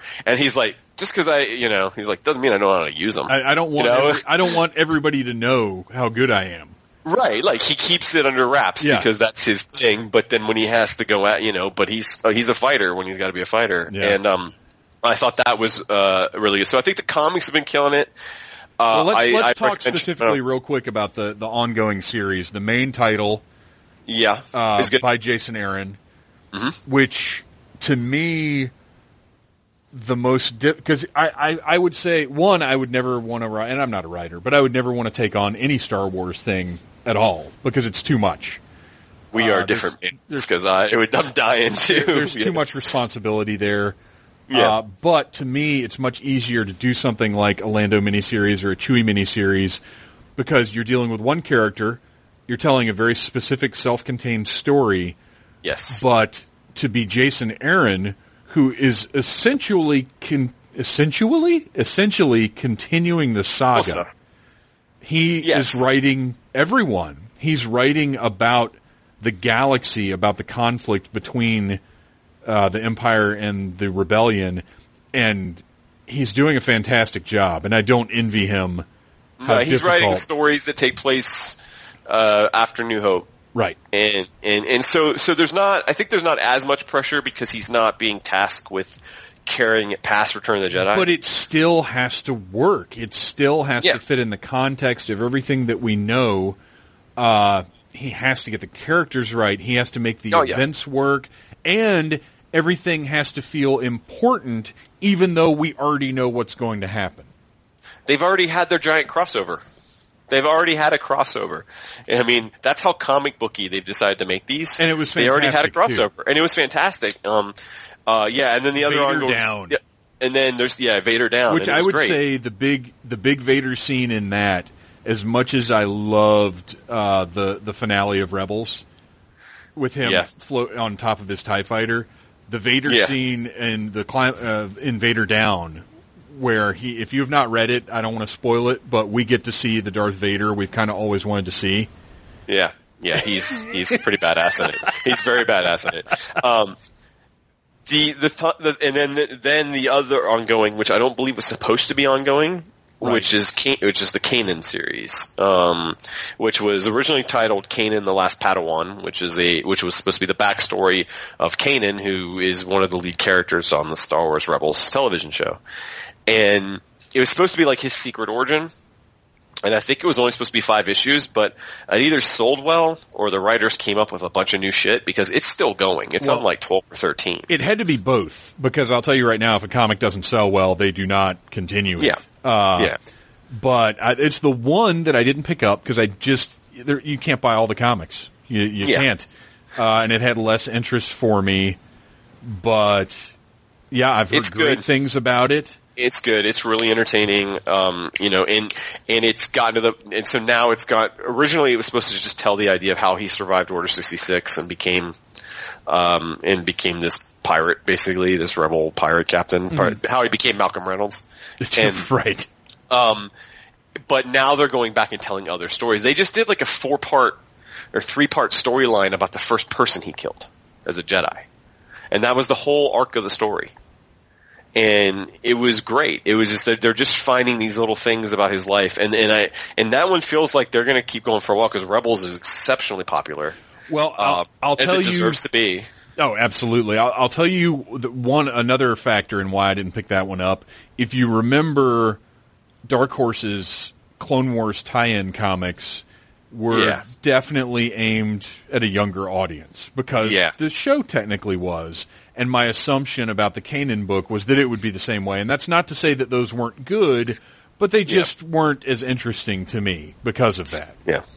Um, and then one more thing before we move on to the next subject. Uh, they totally blew Battlefront, uh, the video game. Uh, video games is kind of the third quadrant of the EU. It is, and, I, I feel bad that we're we're glossing over. by the them. way, I take that back. Third quadrant actually doesn't make any sense. Um, that that's Well, it does. There, I It's- mean, it's- if you'd said Yeah, I, I, that's true. I haven't named the fourth. if yet. yeah, That's if you'd said fifth quadrant, then we might have a problem. Yeah, you're right. You're right. Um, it it is the um, uh, i i Battlefront was.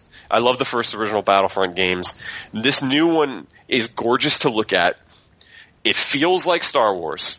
You know the the physics of it. When you shoot a stormtrooper and he goes flying, falls down. He doesn't fall down like a real person. He falls down like a char- like a stormtrooper does in the movies.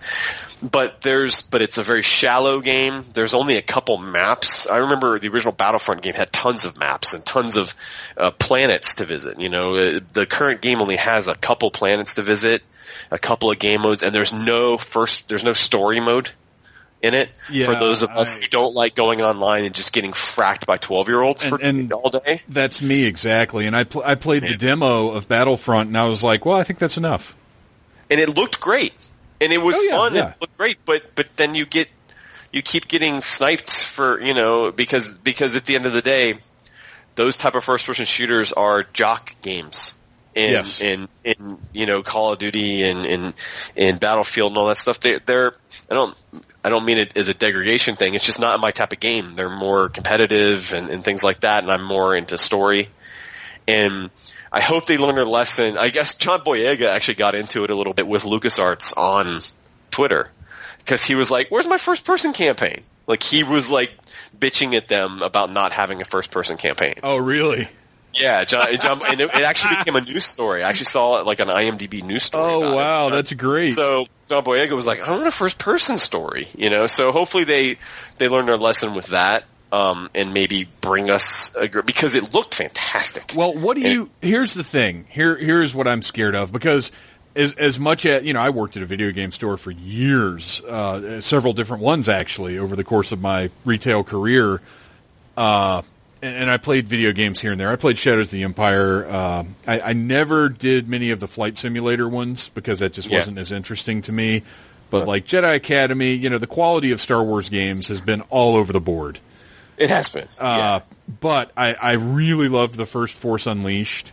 It was to me, aside from Super Star Wars and Super I Empire hated. and Super I hated. Jedi. The, I hated the story in Force Unleashed. That was I- my problem. well, okay, I liked the story, but it was way too. Yeah, it was ridiculous. the The whole concept of the story was absurd.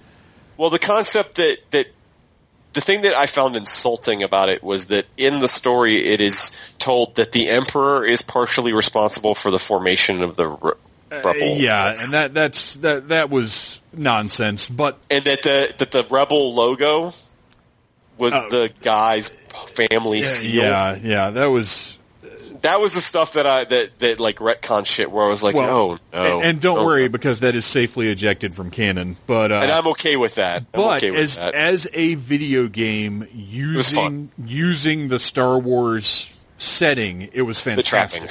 Yes. Yeah, it was a lot of fun. The, the lightsaber like, combat, the use of the Force, all that stuff was great. Yeah, you felt really powerful. So Yes. uh, I'm hoping that's our first game. I'm hoping we get lots more. Um, unfortunately, it's EA, which doesn't give me a lot of confidence.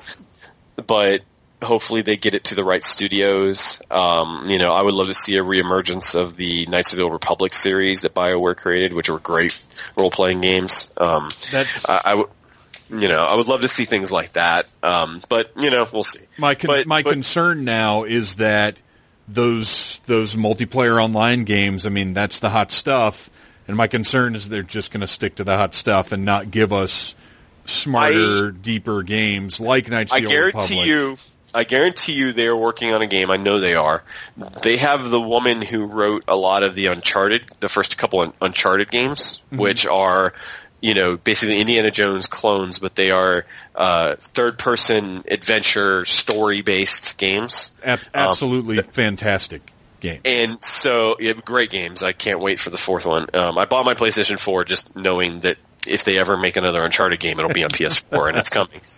But they, so she's been working on a game that is supposedly more in that Uncharted vein. Okay, good. And Good. that game is very exciting to me, the idea, because I played both Star Wars online role-playing games, uh, Star Wars Galaxies and The Old Republic, Mm-hmm. mostly because I just wanted to run around in Star Wars.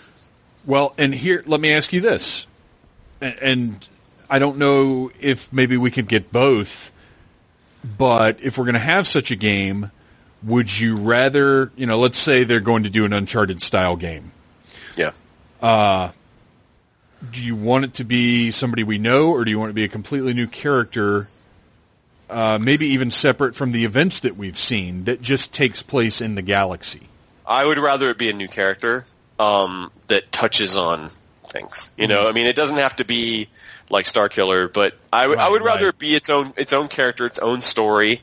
Uh, because, like I, I read in that thing, you know, as Lucas said, there's thousands of stories to tell, Yes. and I think that making it a new character, but that doesn't mean you can't have appearances by other characters or things like that. They just need know? to keep that sort of thing from being too heavy-handed. It, it doesn't No, like no. if you're shoehorning things in just to be like, "Hey, look, there's Han." Like the I- I galaxy hate the galaxy's enough the galaxy i think is enough and Yes. if they find a good story but again no if they if they have you know and part of the the dissonance comes from if they make it a story starring luke um, and you die, there's no stakes to that. I mean, I know there's no stakes in a video game when you die anyway, but Right, like, right. when you know, it's there, there's something that like I don't want to. I don't like seeing Luke die in a story uh, because that doesn't make sense. here's another thing, and it's something I've thought about a lot playing video games over the years. You know, dying isn't the only fate. Like, there's got to be a way around having the characters die. You get captured, it's over. You Yeah.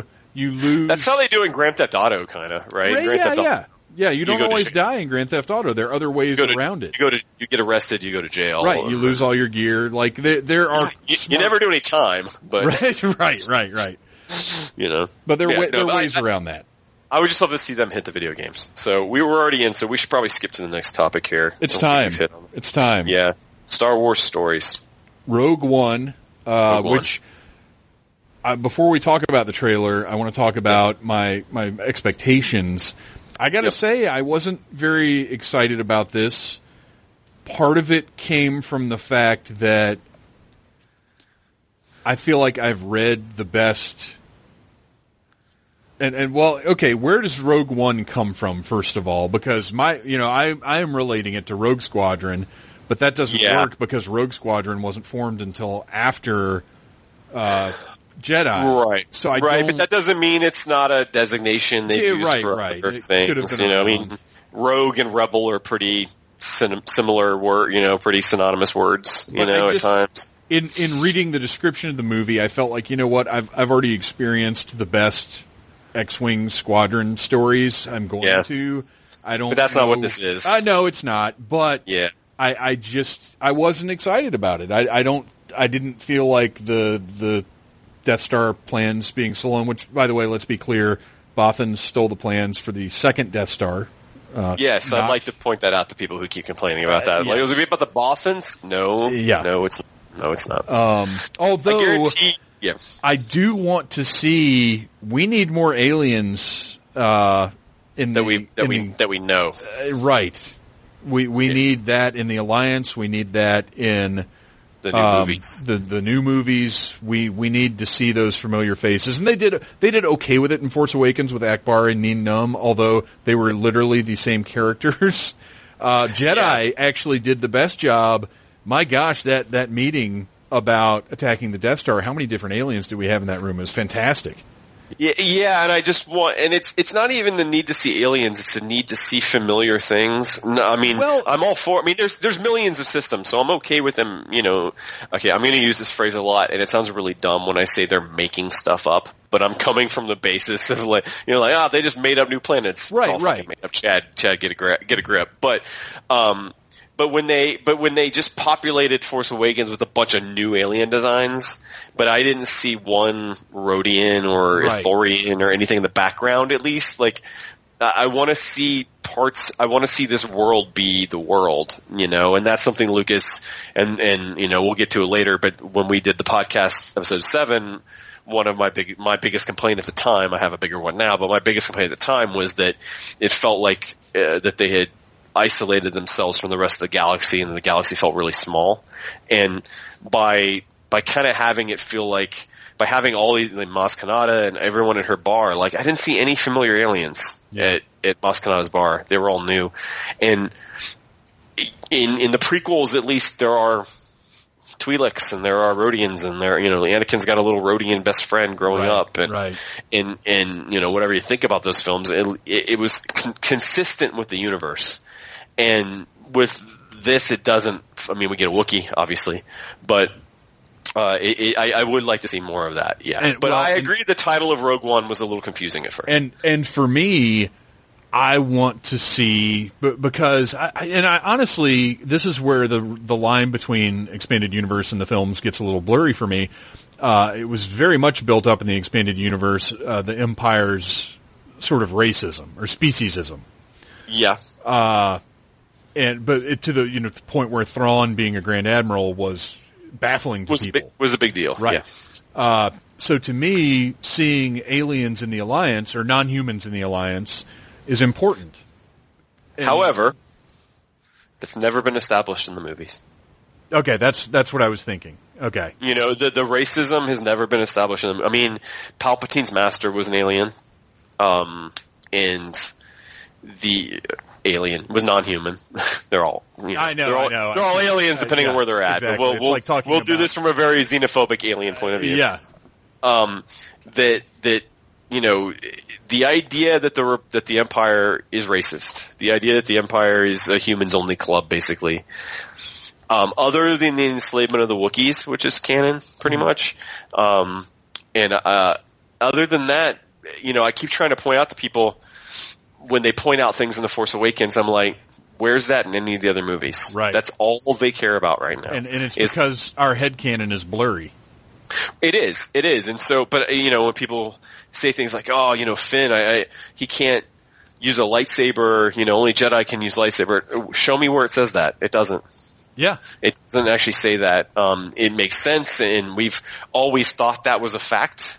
But we thought that was a fact because my Star Wars role playing game said only Jedi could use lightsabers. But it doesn't. It's never been said on screen. So if it's never been said on screen in a Star Wars film, it's not a fact. See, I don't think that even comes from the expanded universe novels because there's pretty, you know, all, all the way back to, you know, Han cutting open the Tauntaun. Uh, there's been pretty liberal use of non-force users using lightsabers. Now, there have been Fighting with them is lightsabers. Little different. But Yeah, but uh, again, and, and this is something that was not in the movie, but if you read uh, before the Force Awakens, you get the the the scene of them training with hand to hand combat yeah, tools. Specifically, So- him and the traitor, you Right. Know, uh, a traitor stormtrooper that everybody seems to love. Yes. Um, the yes, I mean it's definitely. Um, uh, I, yeah, I agree with you. The title was a little off-putting when I found out it wasn't about X-wing pilots. yeah, Um, but what did you think of the trailer? trailer is fantastic. I'm so excited.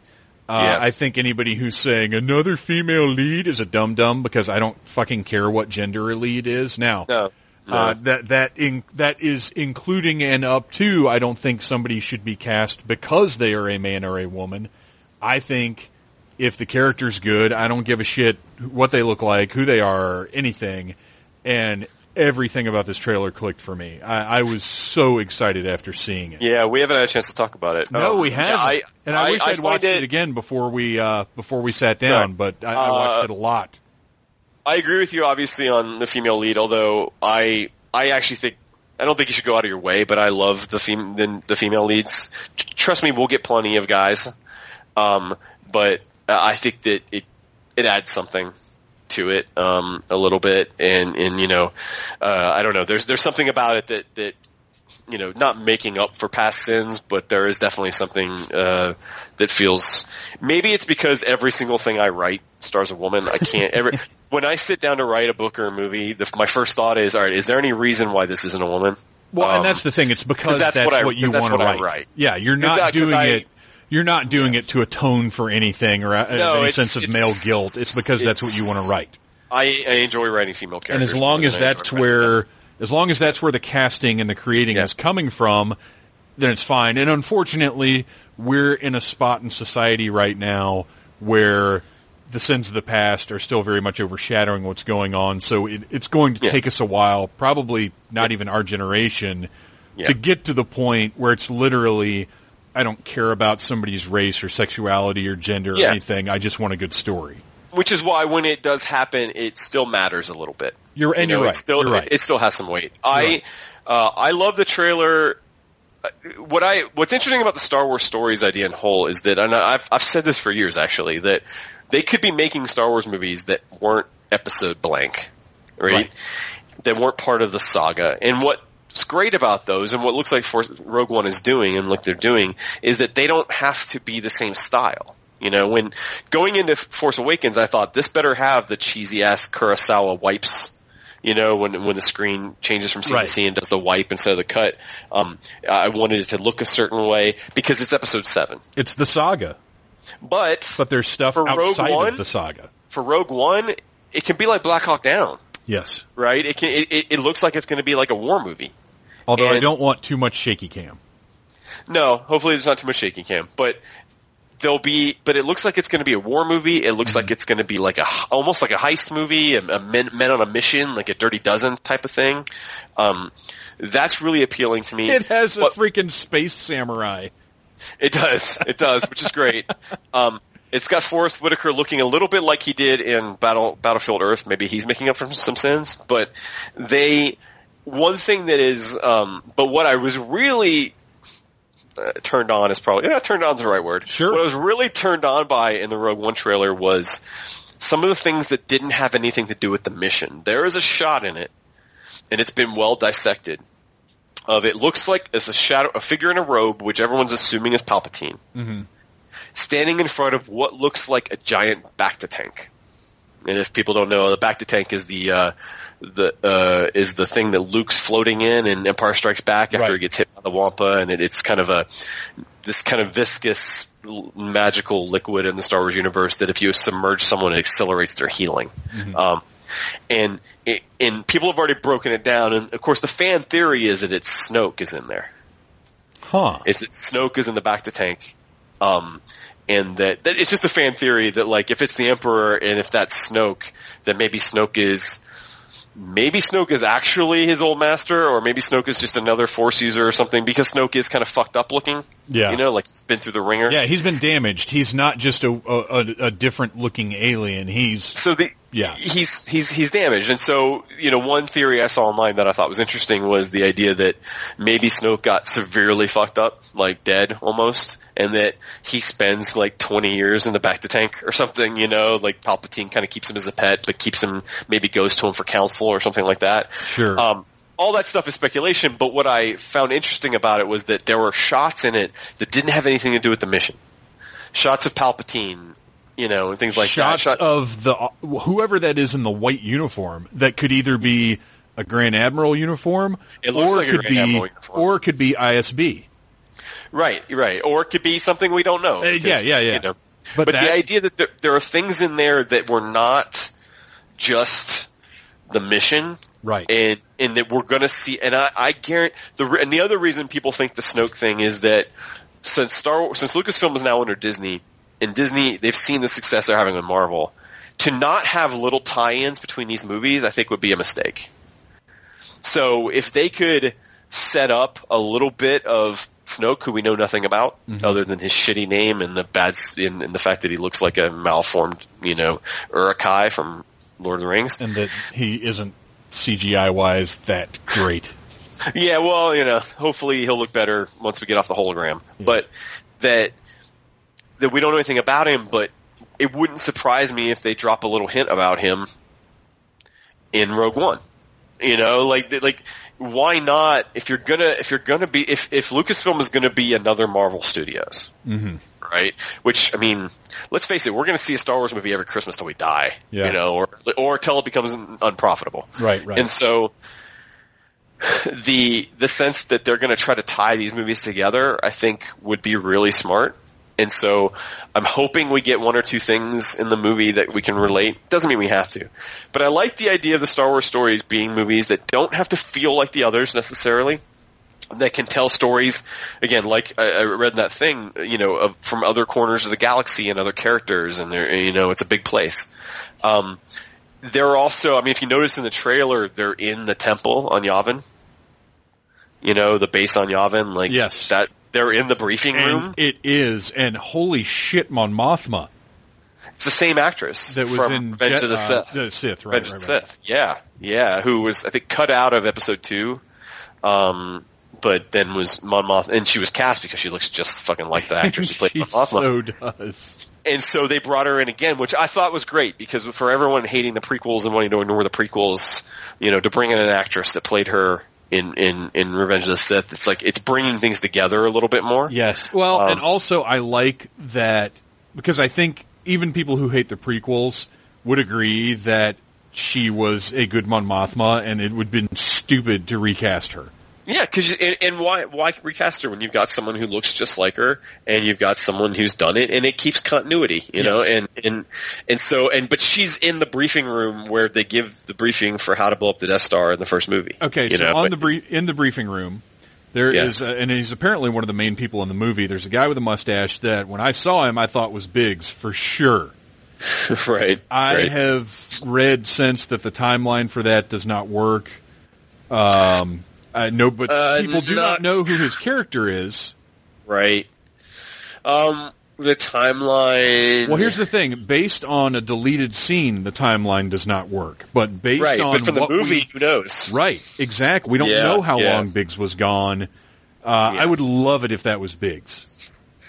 I want uh, But I think I'll be okay if it's not. I mean, I'm not. It's It not like I'm going to be like, damn it. in '95 or '96. I was in college, I know. Um, Dragon Con had their first, uh, and for people, Dragon Con's a big comic book convention in Atlanta. Uh, if you want to uh, meet the troublemaker, he's there every year in multiple panels. Yes, and Uh, the, the I miss- Dirty I Dirty miss Con. Con Game Game Show Show.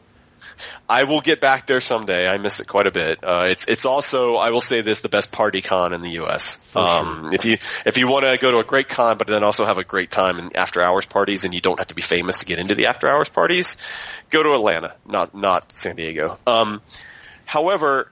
Uh, I remember in 9- 95 or 96 they held their first, because it was as the expanding universe was blowing up. So it was probably 95.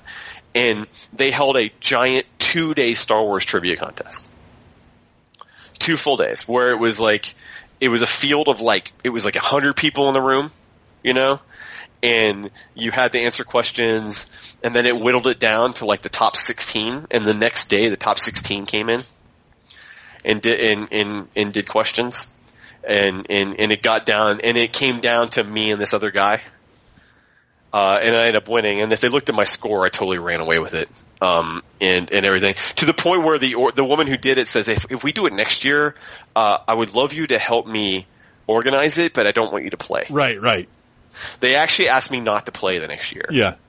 Now they said the next year they were g- trying to get Anthony Daniels to co-host it. They said, "How about you co-host it with Anthony Daniels?" Oh my gosh. Swear to God, they s- and it, and it never happened.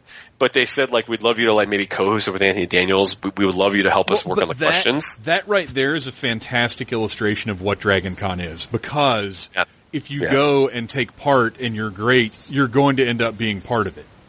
Well, no, and I, I just and it, and it was expanded universe too. It was asking questions about the size of star destroyers and the names of Thrawn's star destroyer. Right. You know, so it was it was beyond the movies at the time. It was a fully inclusive EU thing. Um, and so the uh, so I just you know it, it but but yeah mentioning uh, Biggs there was a lot you know I just remember you know the question that that only a couple of us got, which is what was the ship that Biggs was assigned to before he jumped uh, onto the Empire and things like that. And so there are those little kind of corner things. But you're right. If we look at the movies, who knows? Um, So what do you think? Is is he some new guy? I think he's probably some new guy. Yeah, okay. um, but it, would- it would be awesome. He just looks so much like him. and maybe he is, and maybe, and that would be fucking great, uh, because it, it, that would be that would be amazing. Um, Well, it would be why why would you make him look like Biggs but not have him be Biggs? yeah, no, that's Especially with the Mon Mothma casting and their awareness. and they're at Yavin, and they're right, right. yeah, yeah, no, they and they, it very well may be. Um, I thought the trailer looked really cool. I think Felicity Jones looks great. Um, I, I there so I, I, people I know are split on the. Uh, I uh, we're rebels, right? I rebel. This is rebellion. I rebel. I think that line's awesome. Yeah, I, I, great. Why- peo- I know some people that are a little who didn't like it. They thought it was a little cheesy.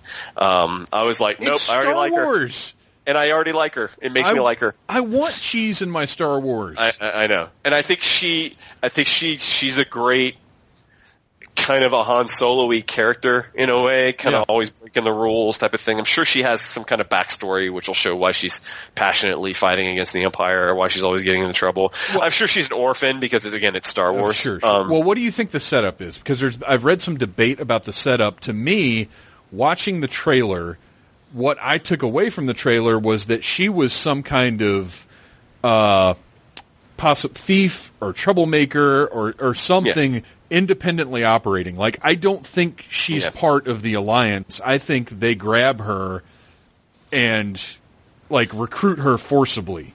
I think that's possible. I also think maybe she's I don't know, she's the, the wild card. She's the loose cannon type of you know, maybe maybe she's already in the alliance but she keeps getting in trouble or or something. You know, I mean, there's a, a couple ways to interpret the way you know the way they um the way they present her. Uh I think yours could be absolutely right. I also think she could be uh, she could be someone who's in the alliance but keeps getting into trouble. I mean, I almost imagine a scene where like she gets into a fist fight in the commissary. Yeah, you yeah. know, with other Yeah. pilots, with some pilots or something. You know, like she's like she's Maverick.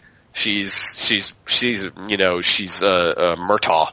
Th- you know, this like is, this is the mission The where you're either going to straighten up or die. So Right. Yeah. Yeah. It's it. kind of your la- your last chance type of mission. You know, like you know, but but you're also the only one crazy enough to fucking get this done. yes, Uh, yes, Uh, I think, yeah, I mean, it, obviously there's going to be more to it than stealing the plans. Um, I guar- I, I'm almost guaranteeing it the movie's going to end with the Tantive 4, I would hope you so. know, with, with the, tr- them transmitting the data to the Tantive 4 and maybe all dying or something in the process, but Mm-hmm. like, them getting the information to Leia. I mean, if, if it doesn't end with the Tantive 4, I'll probably be disappointed because that would make the most sense, um, to like hand it off. You know, uh, to say like, and then they gave the data. Now go watch episode four again. Right. Um, but I mean, you can't help but get thrilled by that shot of them running across the field and the AT-ATs oh firing at my them. gosh, yeah. That's that's amazing. We're gonna get a lot of battle footage, and that's something that the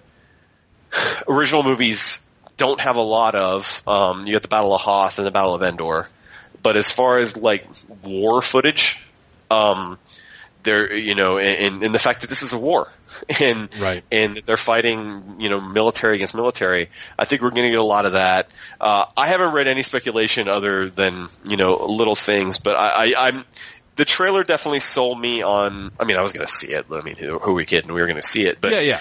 it sold me on the idea. Um, even though, like I said, in the expanded universe, how the, the plans were stolen is actually well established in the in the expanded universe. They've actually told that story already in the uh, Han Solo trilogy. Um, not the not the Brian Daley books, but the ones they came out with later by Right. AC Kingsman.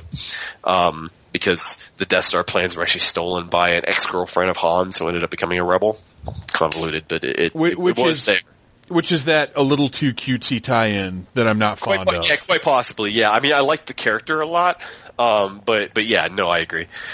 Uh, I think it's gonna be fun. I, I said, you know, you know, it- my friends have been calling it Black X-wing down, you know, or whatever you want to call it. Like it's just.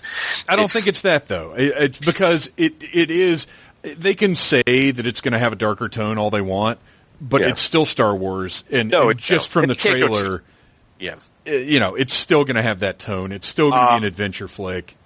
I have heard, you know, and this is something I want to get into, but I ha- I have heard that, you know, there's a possibility for a Vader cameo in it. Yeah, yeah. know. Um, it obviously looks like the Emperor is going to be in it. Um, whether they get Ian McDiarmid or not, we don't know, I guess. But um, I would hope I- so. I would hope so, unless we only see his back, then okay. But I mean, fuck, bring Ian Ian McDiarmid was one of the things that he was still great in the prequels. Oh my so gosh, why I not? Why not? Why not bring him on? Um, He's fucking scary, dude. And when, then when the Jedi, I've just got to say this real quick because Yeah. I, I love this. scene. I, you know, I can sit down and Yeah. talk about things I like about the prequels, but the scene where the Jedi go to arrest Palpatine and his switch yeah, is fucking creepy as shit. And all of a sudden, he leaps across the table with his red Yes, lightsaber. and that scream, that Yeah, yeah. Oh, I yeah. love it. I love it. He just turns into a feral animal. Um, Yes. Uh, the one thing that it, that brings me to with the Star Wars stories is, um, well, obviously, then there's also the Han Solo film where they've they've done this giant, huge casting search, thousands and thousands of young men they've been reading. Um, apparently, they've narrowed it down to one or two uh, for who they want to play Han Solo. I've always argued it's a it's a mistake, only because who can replace Harrison Ford? Um, you have to get that casting. You can't miss. That's and Oh, that's my and well. Here's the thing. I don't think they will miss, but No. I, I just don't know if I want to see anybody else playing Han Solo. I, uh, how many Um, other stories can we tell, and maybe just leave that alone? Which is not happening. It's not an option at this point. It's true. Uh, Lawrence Kasdan's writing it. He says it's the last thing he's going to do for Star Wars. I think that you know, I, I if if if you ask me whether or not to make this movie, I'd say no. Yes. Um, but I'm sure when I see the first trailer, I'll get stoked. Yeah. And and if they here's the one thing, one thing that's never been dramatized in hundreds of books and comics and everything. What thing that has never been dramatized ever is how Han and Chewie really met. We've been told anecdotally, mm-hmm. and we have kind of a vague idea of how they met, but it's never been dramatized. So I would love to actually see that. I kind of would like to see that as a Star Wars nerd. I would like to see how Han and Chewie hooked up. Um, maybe when they start, they're already buddies, you know, and we just get like a heist movie or something, um, which would- you know, which would be a lot of fun. Um, the only and the, the the only danger and the biggest danger to me about young Han Solo is, and I've said this before, you're only now you're 33 percent of the way towards recasting the originals. Uh, right. And I don't think they would ever remake the originals, but that doesn't mean they can't make Shadows of the Empire with different char- with different actors. You know that they can't go back to telling Rebellion era stories, Right. If they recast young versions of all the actors again, I really don't want to see that. So I hope they keep it, you know, young Indiana Jones Chronicle style. You know, where like this Well- is just the young version. And you know Yeah. what? Honestly, it's it's disruptive because up to this up to this point, there have been no major characters played by different actors. No, I mean other They- than you know ones that have to be like Anakin and things like right, that that have but to they've be. never recast anybody. But this kid isn't going to look like we know what Harrison Ford looked like when he was in his twenties. He's not. He's not going to be that much older than Harrison Ford. I mean, he'll be a little bit younger than Harrison Ford because Harrison Ford was already but in his. it is 30s. disruptive in the sense that that's not Yeah. Harrison Ford, and the guy can do a great job, and you know the movie can be great. But but like been you at- said, if it was up to me, they wouldn't be doing it. No, but I'm going to withhold judgment. But but one thing I wanted to bring up about the Star Wars stories I think is interesting and, real quick um, that we should talk about, and then we'll get on to the toys real fast because I want to hear your point of view on that. Is that um, uh, potential ideas for other Star Wars stories? And I don't want to go on a big list, but there's three characters that I think they could really milk. Um, and because these are eternal characters. Oh yeah, the six the six titty dancer from Jabba's palace. You could milk the heck out of her. You could actually, yeah. And, I'm and sorry. Feed, I had feed a to go small there. family. You could feed a, feed a small family. That's absolutely fine. I don't even remember her name. I know Oola is the hot dancer. I don't know what the big one is called. Um, Malakili is the Rancor trainer. I he can't is. remember He the is. woman's name. though. Malakili. Yeah, he is. All right. Dude. Anyway, who are your three characters? So, who can we? Who the get, three characters that I think are eternal, and there's a reason why: Vader, Yoda, and Boba Fett. Because you don't need an actor. Sure. right? Because it doesn't matter who the actor is. Sure, One sure. could argue you need Frank Oz, but in general, those are characters they can tell stories with forever. Well, you don't need Frank Oz though, because he didn't do Yoda in uh, Clone Wars. Right. Yeah, no, and they have yeah, they have another guy doing it um in Clone Wars. But the idea that those characters because they are aliens or behind masks or behind helmets that you could keep telling stories about those characters forever. You know, um in in a way that you can't with Mark Hamill and you can't with Carrie Fisher and you can't even with with Oscar Isaac and those guys. Like I mean, you can you know, 50 years from now you could still have a Darth Vader movie right? Because Darth Vader at the end of the day is a suit. Sure. And so the things that I'd love to see out of Star Wars stories are twofold. One, the one thing that I, I keep pushing this on people, Yoda is 900 years old. we could go back 500 years and tell a kick-ass Yoda story that would in no way interfere with the original movies. You know? But still tell a badass Yoda story. That, that where we get to see him, uh, you know, kind of maybe at his prime, and we get to see. There's just so much time there that we could we could actually wa- go back in the history of the galaxy while still having a familiar character as our centerpiece. And I think that's something that could actually be interesting because there's so much history there with him and we know nothing and I know that's intentional. Mm-hmm. But seeing a little bit, just seeing a little adventure that Yoda had a couple hundred years ago, maybe as a way to see the Jedi at their peak, you know, or, or when, and, you know, because when we come into the prequels, the Jedi are already kind of on the decline. If we would see like a Yoda story where where he's off on an adventure and you create other characters around him and everything, um, I actually think that would be really cool because I said it wouldn't interfere at all with anything else, Yeah. and and it would allow you to see a different era while keeping a very familiar and beloved character front and center. Um, obviously, they're still working on a Boba Fett movie. We've talked about this. It's very simple how you do a Boba Fett movie. You just rip off the Terminator. Yeah. Um, you don't you don't make Boba Fett your lead character. You have new lead characters, um, and Boba Fett is coming after them. Um, you know, the Terminator is called the Terminator, but Sarah Connor is the lead character of the Terminator. Um, Boba Fett, he doesn't have to be the lead character; he just has to be the lead threat.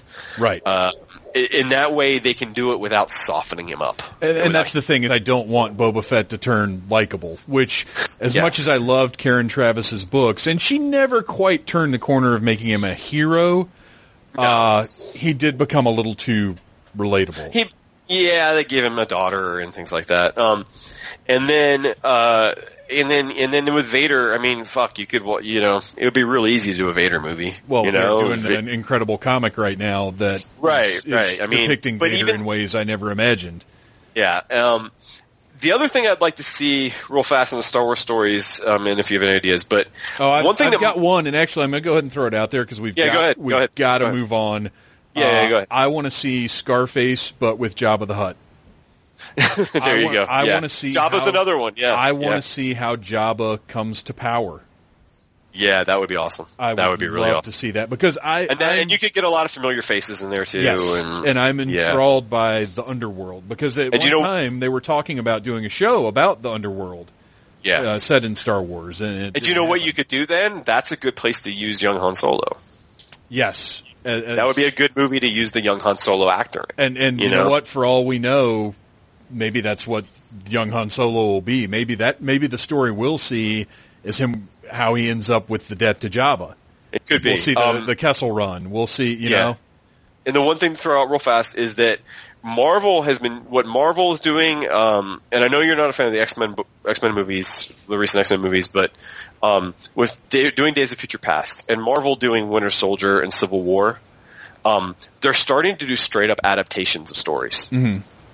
So the one thing I would love to see them do with the Star Wars stories, and this may take a while because it took Marvel a while to get to this point as well, is to do adaptations of EU stuff. Is to take just like they're going, you know, the Marvel Cinematic Universe is its own thing, and it and, and the comics don't matter either, but they are doing adaptations of arcs from those books. I mean, even Iron Man three was kind of a half-assed adaptation of Extremis, and and and uh, and obviously civil. And apparently, the word on Civil War is it's amazing, but it's a pretty close adaptation of the comic series. So I'd love to see them maybe dive into adaptations. And that's where I get into like the old, nice little Republic stuff or anything like that. I just think they could use stories that have already been written um, to tell stories, and I think they might get there one day, just like Marvel has finally gotten there. I uh, well, We're- but Marvel. I mean, Marvel really isn't adapting. They're taking concepts and and uh, applying Yeah, but them Winter in Soldier, different ways. Winter Soldier is pretty, you know, I mean, the idea with Winter Soldier is pretty solid, you know, it's pretty close to Brubaker's run and, and, um, and I think Civil Wars, you know, even though the, what encourages Civil War is different, I think that, I think it's going to play out pretty, you know, the, they're at least doing adaptations. Days of Future Past was an adaptation of, of a, it's not even that it's one for one, but they're taking, you know, established famous stories and adapting them for their, their the current X Men movies, they're taking established famous stories and fucking them up. But uh, Well, we'll get to that when we we we, we certainly will. We got to move on to. So the I want to move on to the toys because you know this more than I do. Because from my point of view, the toys have been a clusterfuck. So I want to hear what your point of view is on the toys, toys because been a- I've been disappointed. the toys have been a clusterfuck because Disney would not allow Hasbro to know anything about the movie. They sent them a bunch of character concepts and said, here are the characters you can make figures of. You can't tell anybody anything about them. You can't give anybody any context and you can't announce anything until a month before launch. Uh, Hasbro was working utterly in the dark on the Force Awakens toys.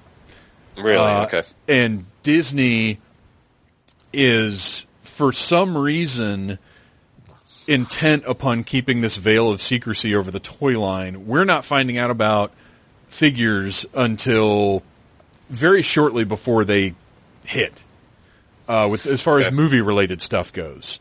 So Right. Hasbro is very, very handcuffed by what Disney is allowing them to do. They had a picture of Rey. They had no idea how big her part in the movie was. They, you know, we're, yeah. we're lucky there were any Rey toys to kick off. Well, yeah, and I wanted to ask you about that too. But the I own the only only ones that I have bought are the six inch blacks, Mm-hmm. Black Series ones, um, just because I think they look cool. I finally got. I did find an Ahsoka because they just put out uh, adult Ahsoka Tano and a Kanan yes. um, ones, and my comic book store got them in, and instantly. Uh, Here's one of the flaws of becoming friends with the people that, you, that sell you things is they know what you'll buy. Um, right, right. so I got a I got a text from my friend going, uh, "We got Ahsoka and, and Kanan in. They're already behind the counter for you." I'm like, "I'll be in this afternoon." um, and they're great. I love them. But and they finally put out an old Han Solo. yes. Right? They are, they finally With, put out with blonde hair. for some reason not with gray hair. I kind of want to I kind of want to get out some paint and paint him. But the but but from my point of view, um, I understand that before the movie comes out that they wanted to keep the characters limited, you know, to to what you see. Uh, I actually appreciated that that you know that there was no Kylo Ren. Where now there's a Kylo Ren. I think you can take his mask off, or they're making one or whatever. But Yeah. I like I appreciate there wasn't one before the movie. Um, uh, I, they did a lot of things like that. Like I don't know if you remember when Phantom Menace came out. When you bought the uh, score, there was a track that was like Qui Gon's noble end Right. or whatever. Yeah, and you're spoiled like, it. and the score came out like two weeks before. Right. Um, with this movie, they the score came out day of. You know, the novelization came out day And, of. and I appreciate that, but here's Yeah. here's the thing with the toy line. Typically, a toy line has about 18 months of lead time from is initial, that is that what it is? Okay. initial designs to hitting the shelves, uh, Okay. if not more, depending on what it is. Because and I don't know much about the inside. Hasbro just didn't have anything to work with, and that's actually my concern going forward. Uh, now, granted, Hasbro's not producing what I collect anymore, so Right. yeah, I'm no, still. I'm still watching all of this, and and fortunately, I do have an eight year old son who adores Star Wars and who, uh, you know, is collecting. So I'm still in it, right. but I'm very concerned now if Disney is going to maintain this secrecy and we're going to get a movie every year. Are we going to get these somewhat unsatisfying lines that don't have all the characters we want? That uh, doesn't have the variety of the old because the thing is they're going to have to refresh the characters we know every single time. You know, we're going to get Hans, Luke's, Leia's, Vader's. They're they're From going to the be, old old version, right. Yeah, they're the going to be they're going to be evergreen. So Yeah. We're not going to get stuff like you know the background characters from the cantina. Those days are probably gone, and that makes me very sad. I I guess my problem is even just from the ones that I'm getting, I I more I just want, and this sounds. I, I understand not putting out an old man Luke figure before the movie, um, but god damn it, I want an old man Luke figure now. You know, we know what he looks like. It doesn't matter what happens in eight. I just want old man Luke like he looks like at the hill, where as Sean says, where he looks like this old you know Celtic druid standing on a hill. And Um, typically by this time, we would have seen pictures of Oh. him. We'd know when he was coming. I want old Leia and I want old Luke. Well, old Leia You is happening, but we don't know yet what Oh, form. We don't know yet what format she is because there's Okay. there have been pictures, but it hasn't said if it's five points of articulation, if it's six inch, if it's the Okay. the ones that I collect that they're three and a- unfortunately doing as Walmart exclusives. Uh, but anyway, Hasbro's got a tough road. Star okay, Wars yeah, that's that's what I was asking. And and real fast, I wanted to hear your opinion on the "Where's Rey" movement. Uh, I, I, I know you have opinions on on on on that kind of that angle on toys. I am but really tired of people who don't understand how the toy industry works, uh, and who don't understand really how capitalism works. yeah, Uh, being upset about these things, you can you do it, but you do and- understand from an outsider point of view, though. and they are underinformed because uh, Rey, like I said, there's a very good reason why. And the thing is, we had lots of Rey figures. We if did. just because a character's not available in the exact format you want, welcome No, I to the real world. no, I have a six inch Rey. I have no Um, problem with that. I I. I I just wonder if you if you if you're able to see it from someone who isn't deep into toys, how and I'll use the other example. Um, when they came out with the Quinjet for Age of Ultron, right? That and was it has the motorcycle, the motorcycle that drops down out of it. That was something movie. to get Black- angry about. In the movie, Black Widow's riding it, and then the toy, Captain America is. That was something to get angry about. and they put out But- those like big six packs of twelve inch figures for, for for Avengers, and they have Ultron in them, but they don't have Black Widow, and But- so it, I think it we- compa- I think the Rey thing compounded on that. there are plenty of Black Widow figures. The problem is people who like to get excited about these things will take pictures of the things that make them angry and never Yeah. acknowledge where Hasbro is filling the need with the minifigures and with like Yeah. they're picking and choosing what they highlight and they're harping on the things that they know will get them clicks on the social media because you can go bla- buy a Black Widow figure. I mean, now you certainly can because they've got a new set of those 12 inch figures that has Black Widow. and they put her in. Uh, yeah, But the thing is, back when all these complaints are going on, you can buy a Rey. You can buy a Black Widow. You can buy all these characters. It may not be the Yeah. exact one you want. It's not that they're Yeah. not out there. It's that they're not being made in formats that people won't buy them in. And by people, I mean kids and their parents. Because that's Yeah. who these people are selling toys to. yeah. I, I I I just think that there is a um a concern. I mean, like I said, I, I understand you know way more about it than I do. So I and I get the capitalism aspect of it. Uh, for me, it's just been uh, how to put it uh, when. I talked to the, the owner of my comic book store, and he said that when he, they were Age of Ultron shirts were you know put in the catalog for him to order Age of Ultron shirts before the movie came out, he said that none of them had Black Widow on them. And that's a problem. That's a huge problem. And that They had team team shots that Yes. even had Quicksilver in them. that to me is inexcusable. And that is a Yeah. different situation. And he didn't toys. order and he didn't order any of them. he Because- refused to order it. I mean, we we need to have and and we we've got eight minutes left. Okay, yeah, yeah, yeah. Uh, we right, can either continue about this. No, no. or- Let's move on. Let's move on real quick to Force Awakens, and Okay. then we'll wrap it up. All right. So, Okay. Force Awakens. Uh, I, I mine is quick. All I've got to say is I bought the Blu-ray. Uh, I'm somewhat underwhelmed by the features, but the movie itself, uh, I enjoy just as much. I did not find any new gripes about it. Uh, I still dig it. I've watched it twice since we bought it, and uh, it it's still holding up. I don't have any second thoughts about it. Okay. It's part of Uh, the movies. I have a real quick one. Uh, real quick. Uh, I, I said I listened to our original podcast. I ended up only seeing it the one time in theaters, um, which was strange for me. I thought I was going to see it about 12 times. I only saw it once. And it came down to, and you know this, it came down to one moment near the end of the movie that really hurt the movie for me badly. Um, and it, it's the famous now, now, now people have talked about it, but it's the moment where, uh, Leia and Chewie don't even acknowledge each other after Han's death. Um, and there's a, there's actually a shot where Chewie just walks right by her. And, um, and I just, and, and it, it, I noticed it in the movie, but then I caught, got caught up in the the moment where she hugs Rey and they bring in the John Williams score. Um, but on reflection, I was like, she's never met Rey, so that's weird. Um, even though I know there's probably other reasons, but I got really angry that there was no moment. They didn't give us that moment of catharsis between Han and between Leia and Chewie, who are basically in-laws and who uh, have been friends for 35 years. Right. They've just lost the most important person in their lives, uh, and it to me it, it showed a lack of understanding of the characters. However, uh, J.J. Abrams has come out and said that he fucked that up. He has actually said that in an interview that he missed that. So it actually makes that scene easier for me because now I feel I know that he feels shame when he sees it, so I feel a little better about it. Um, And we'll get a special edition where they fix it. I would actually be okay with that. Um, I, uh, having bought the Blu-ray, uh, I agree with you. The deleted scenes were very underwhelming, and I know there are more that they did not release. Um, that that uh, that having watched it now three times, um, and uh, once with my wife who hadn't seen it yet, and twice on my own, uh, I've come to like it a lot more. I, I liked it when I saw it, and then my lo- my like of it faded over Yeah. time Yeah, yeah. as I as I kind of picked it apart a little bit in my head. I can't help it.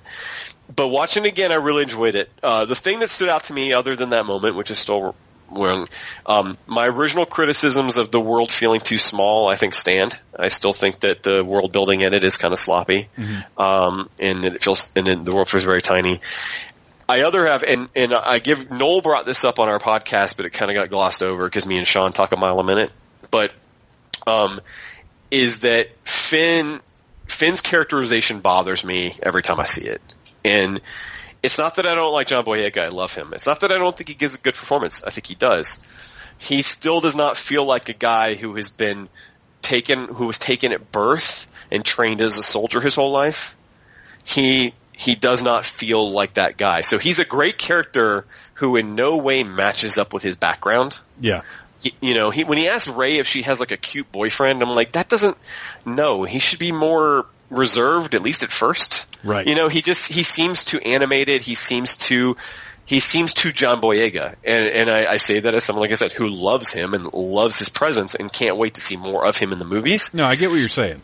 But it just like he should. He's basically a clone, He's he's too playful. He's too worldly. um, too much jargon. Like, I, and he's I- too worldly. He knows about these animals that the rathtars or whatever. See that? like- no, that doesn't bother me because that would be part of stormtrooper training. I feel like. I- yeah, but I when he goes, like- "Have you ever heard of the Trillium Massacre?" and she's like, "No," he's like, "Good." He just he just knows a lot. I'm not saying I- that he would know some things. I don't have a He problem with lot. his. I don't have a problem with his knowledge because I feel Yeah. like taken by birth, uh, the the first order is going to teach them history, is going to teach them about you know guess, animals of the galaxy. Like that stuff is fine. It's he's a little too glib. Yeah, it's just it's just he's not. You know, I mean, listen, if the first woman you ran into was Daisy Ridley, you'd probably be happy too. But All right, we you got know, to we got to move on. Uh, John Yeah. Boyega did a fantastic job. He's going to be great in the future once we're past uh, maybe yeah. a little awkward. But uh, but yeah, Force Awakens, I like it more now than I did uh, a couple months ago. So um, I'm definitely more on board. Well, good, good, Uh, and I and I totally understand all or understood and understand whatever all the gripes that you had with it. I never discounted. Yeah, Uh, yeah. No, I'm and, and, glad and that I've it's settled in them. for you. I'm glad that it's Yeah. settled in. So, episode eight, the inevitable episode eight, coming uh, in a year and a half or a year year and eight months, I guess. Yep. Uh, I have no freaking clue what to expect. I, I, you know, I have speculation, but honestly, that would have to be a whole other podcast. The only thing that's interesting to me is that when they, they put out that video announcement that they were starting filming, um, and that Daisy Ridley put out the thing where she and Mark Hamill are doing their scene on top of the mountain. Mm-hmm. Uh, that's interesting because every other Star Wars movie between movies, it's been years, Yes, and this looks like it's going to pick up right away. yes. Um, Which it- which it almost- is a change. Well, and I'm glad because i- if it does pick up immediately, which which it seems that's going to be the case, then it means they're not going to gloss over whatever training Snoke is going to be giving to Kylo Ren, whatever training. Uh, Well, I also want to hear that conversation between her and him and Rey. yes, like I, I'm, I there are things that I wanted to see that I felt like we probably weren't going to, and now it seems like we're going to, and I'm very happy Yeah. about that. Oh, yeah, I have absolutely no idea what it's going to be about. Just All right. none. Uh, the, only, the only word is that they were rewriting, uh, doing a little rewriting to uh, beef up the roles of the new characters from the first mo- from 7 because they didn't expect people to like them as much or something. I don't know. It's right, really right. weird. They were really unprepared for how much we would love Rey and Finn and Poe. They Well, were really is- unprepared for that. I mean, imagine how scary though. All right, we got to wrap this Yeah, thing up, yeah, man. sure, of course, Um, of course. Chad, where can we find you online? Um, Twitter, uh, Chad at Chad J Shonk, all one word. Um, my website, chadjshonk.com. You can buy my book, Proxy, on Amazon for Kindle and paperback, and my movie, Dakota Sky, is available on DVD. Um, and that's about it. And I should have, I'm currently working on a novel based on Dakota Sky that um, I'm hoping to have out by the end of the year, but I have a baby due in July, so maybe next year, um, time wise. But that's about it. So, uh, and I am going to be taking, as of May the fourth, I am going to be taking a Star Wars break. Um, I'm going to not read anything. I'm going to buy the comics. I'm going to store them. I need to take. Uh, and so one thing that we didn't hit on in, in real fast is I, I don't want to burn out, Yeah, yeah. and I'm going to have to take a break for a little bit. Well, I'll and- tell you what, we'll save uh, we'll save the the burnout conversation because we will end up talking about Star Wars again before Rogue No, One absolutely. comes out. Uh, we will talk about real- when we get a real trailer, maybe we'll talk. Yeah, exactly. All right, man. Thank you so much for coming on and talking Star Absolutely. Wars. And uh, we have hours and hours more Star Wars talk in our futures. I am sure. Yeah, we'll we'll do we'll do a sequel sometime. Absolutely. All right, man. The Phantom Troublemaker Patreon page is live. You can go there now and choose how much money you want to contribute to support the podcast, the website, the game show, all of the stuff that I do. And I have just posted the first patron exclusive episode of the Needless Things patron cast, which was not an entirely planned thing, but what the patron cast is is for those of you that do dig what I do and want to hear more about what's going on and, and maybe just some random thoughts from me that don't fit into the context of the Needless Things podcast. Uh, the patron cast is there for anybody contributing $5 or more a month. So i- if you want to support the show, if you want to hear more, then head on over to patreon.com slash phantom troublemaker and, uh, sign up and contribute anywhere from a dollar to whatever you want, but five bucks and up gets gets the sweet perks. Uh, you can find the Needless Things podcast on iTunes and Stitcher. Please share it, uh, rate it, share it, do all that good stuff. You guys know by now what goes into promoting a podcast. So help me out here. And if there's something that you want to talk about, something that you want to hear about, drop me a line at phantomtroublemaker at gmail.com and we'll see what's up. And, and I'll tell you this, if you send me a message as a patron, it will definitely get priority treatment. You know what I mean? So, uh, that's all I've got this week. We had fun talking about Star Wars. Next week, uh, I believe we're going to be talking about Marvel movies. And uh, I, haven't, I haven't even set that one up yet. I've got two episodes past that recorded and ready to go. That's how things work. May the Force be with you always. Thank you for listening to the Needless Things podcast. You're the best. You can find the show on iTunes, Stitcher, Downcast, or in the ears of a Trader Vic's employee. And of course, it's at needlessthingssite.com. Love you, mean it, uh huh.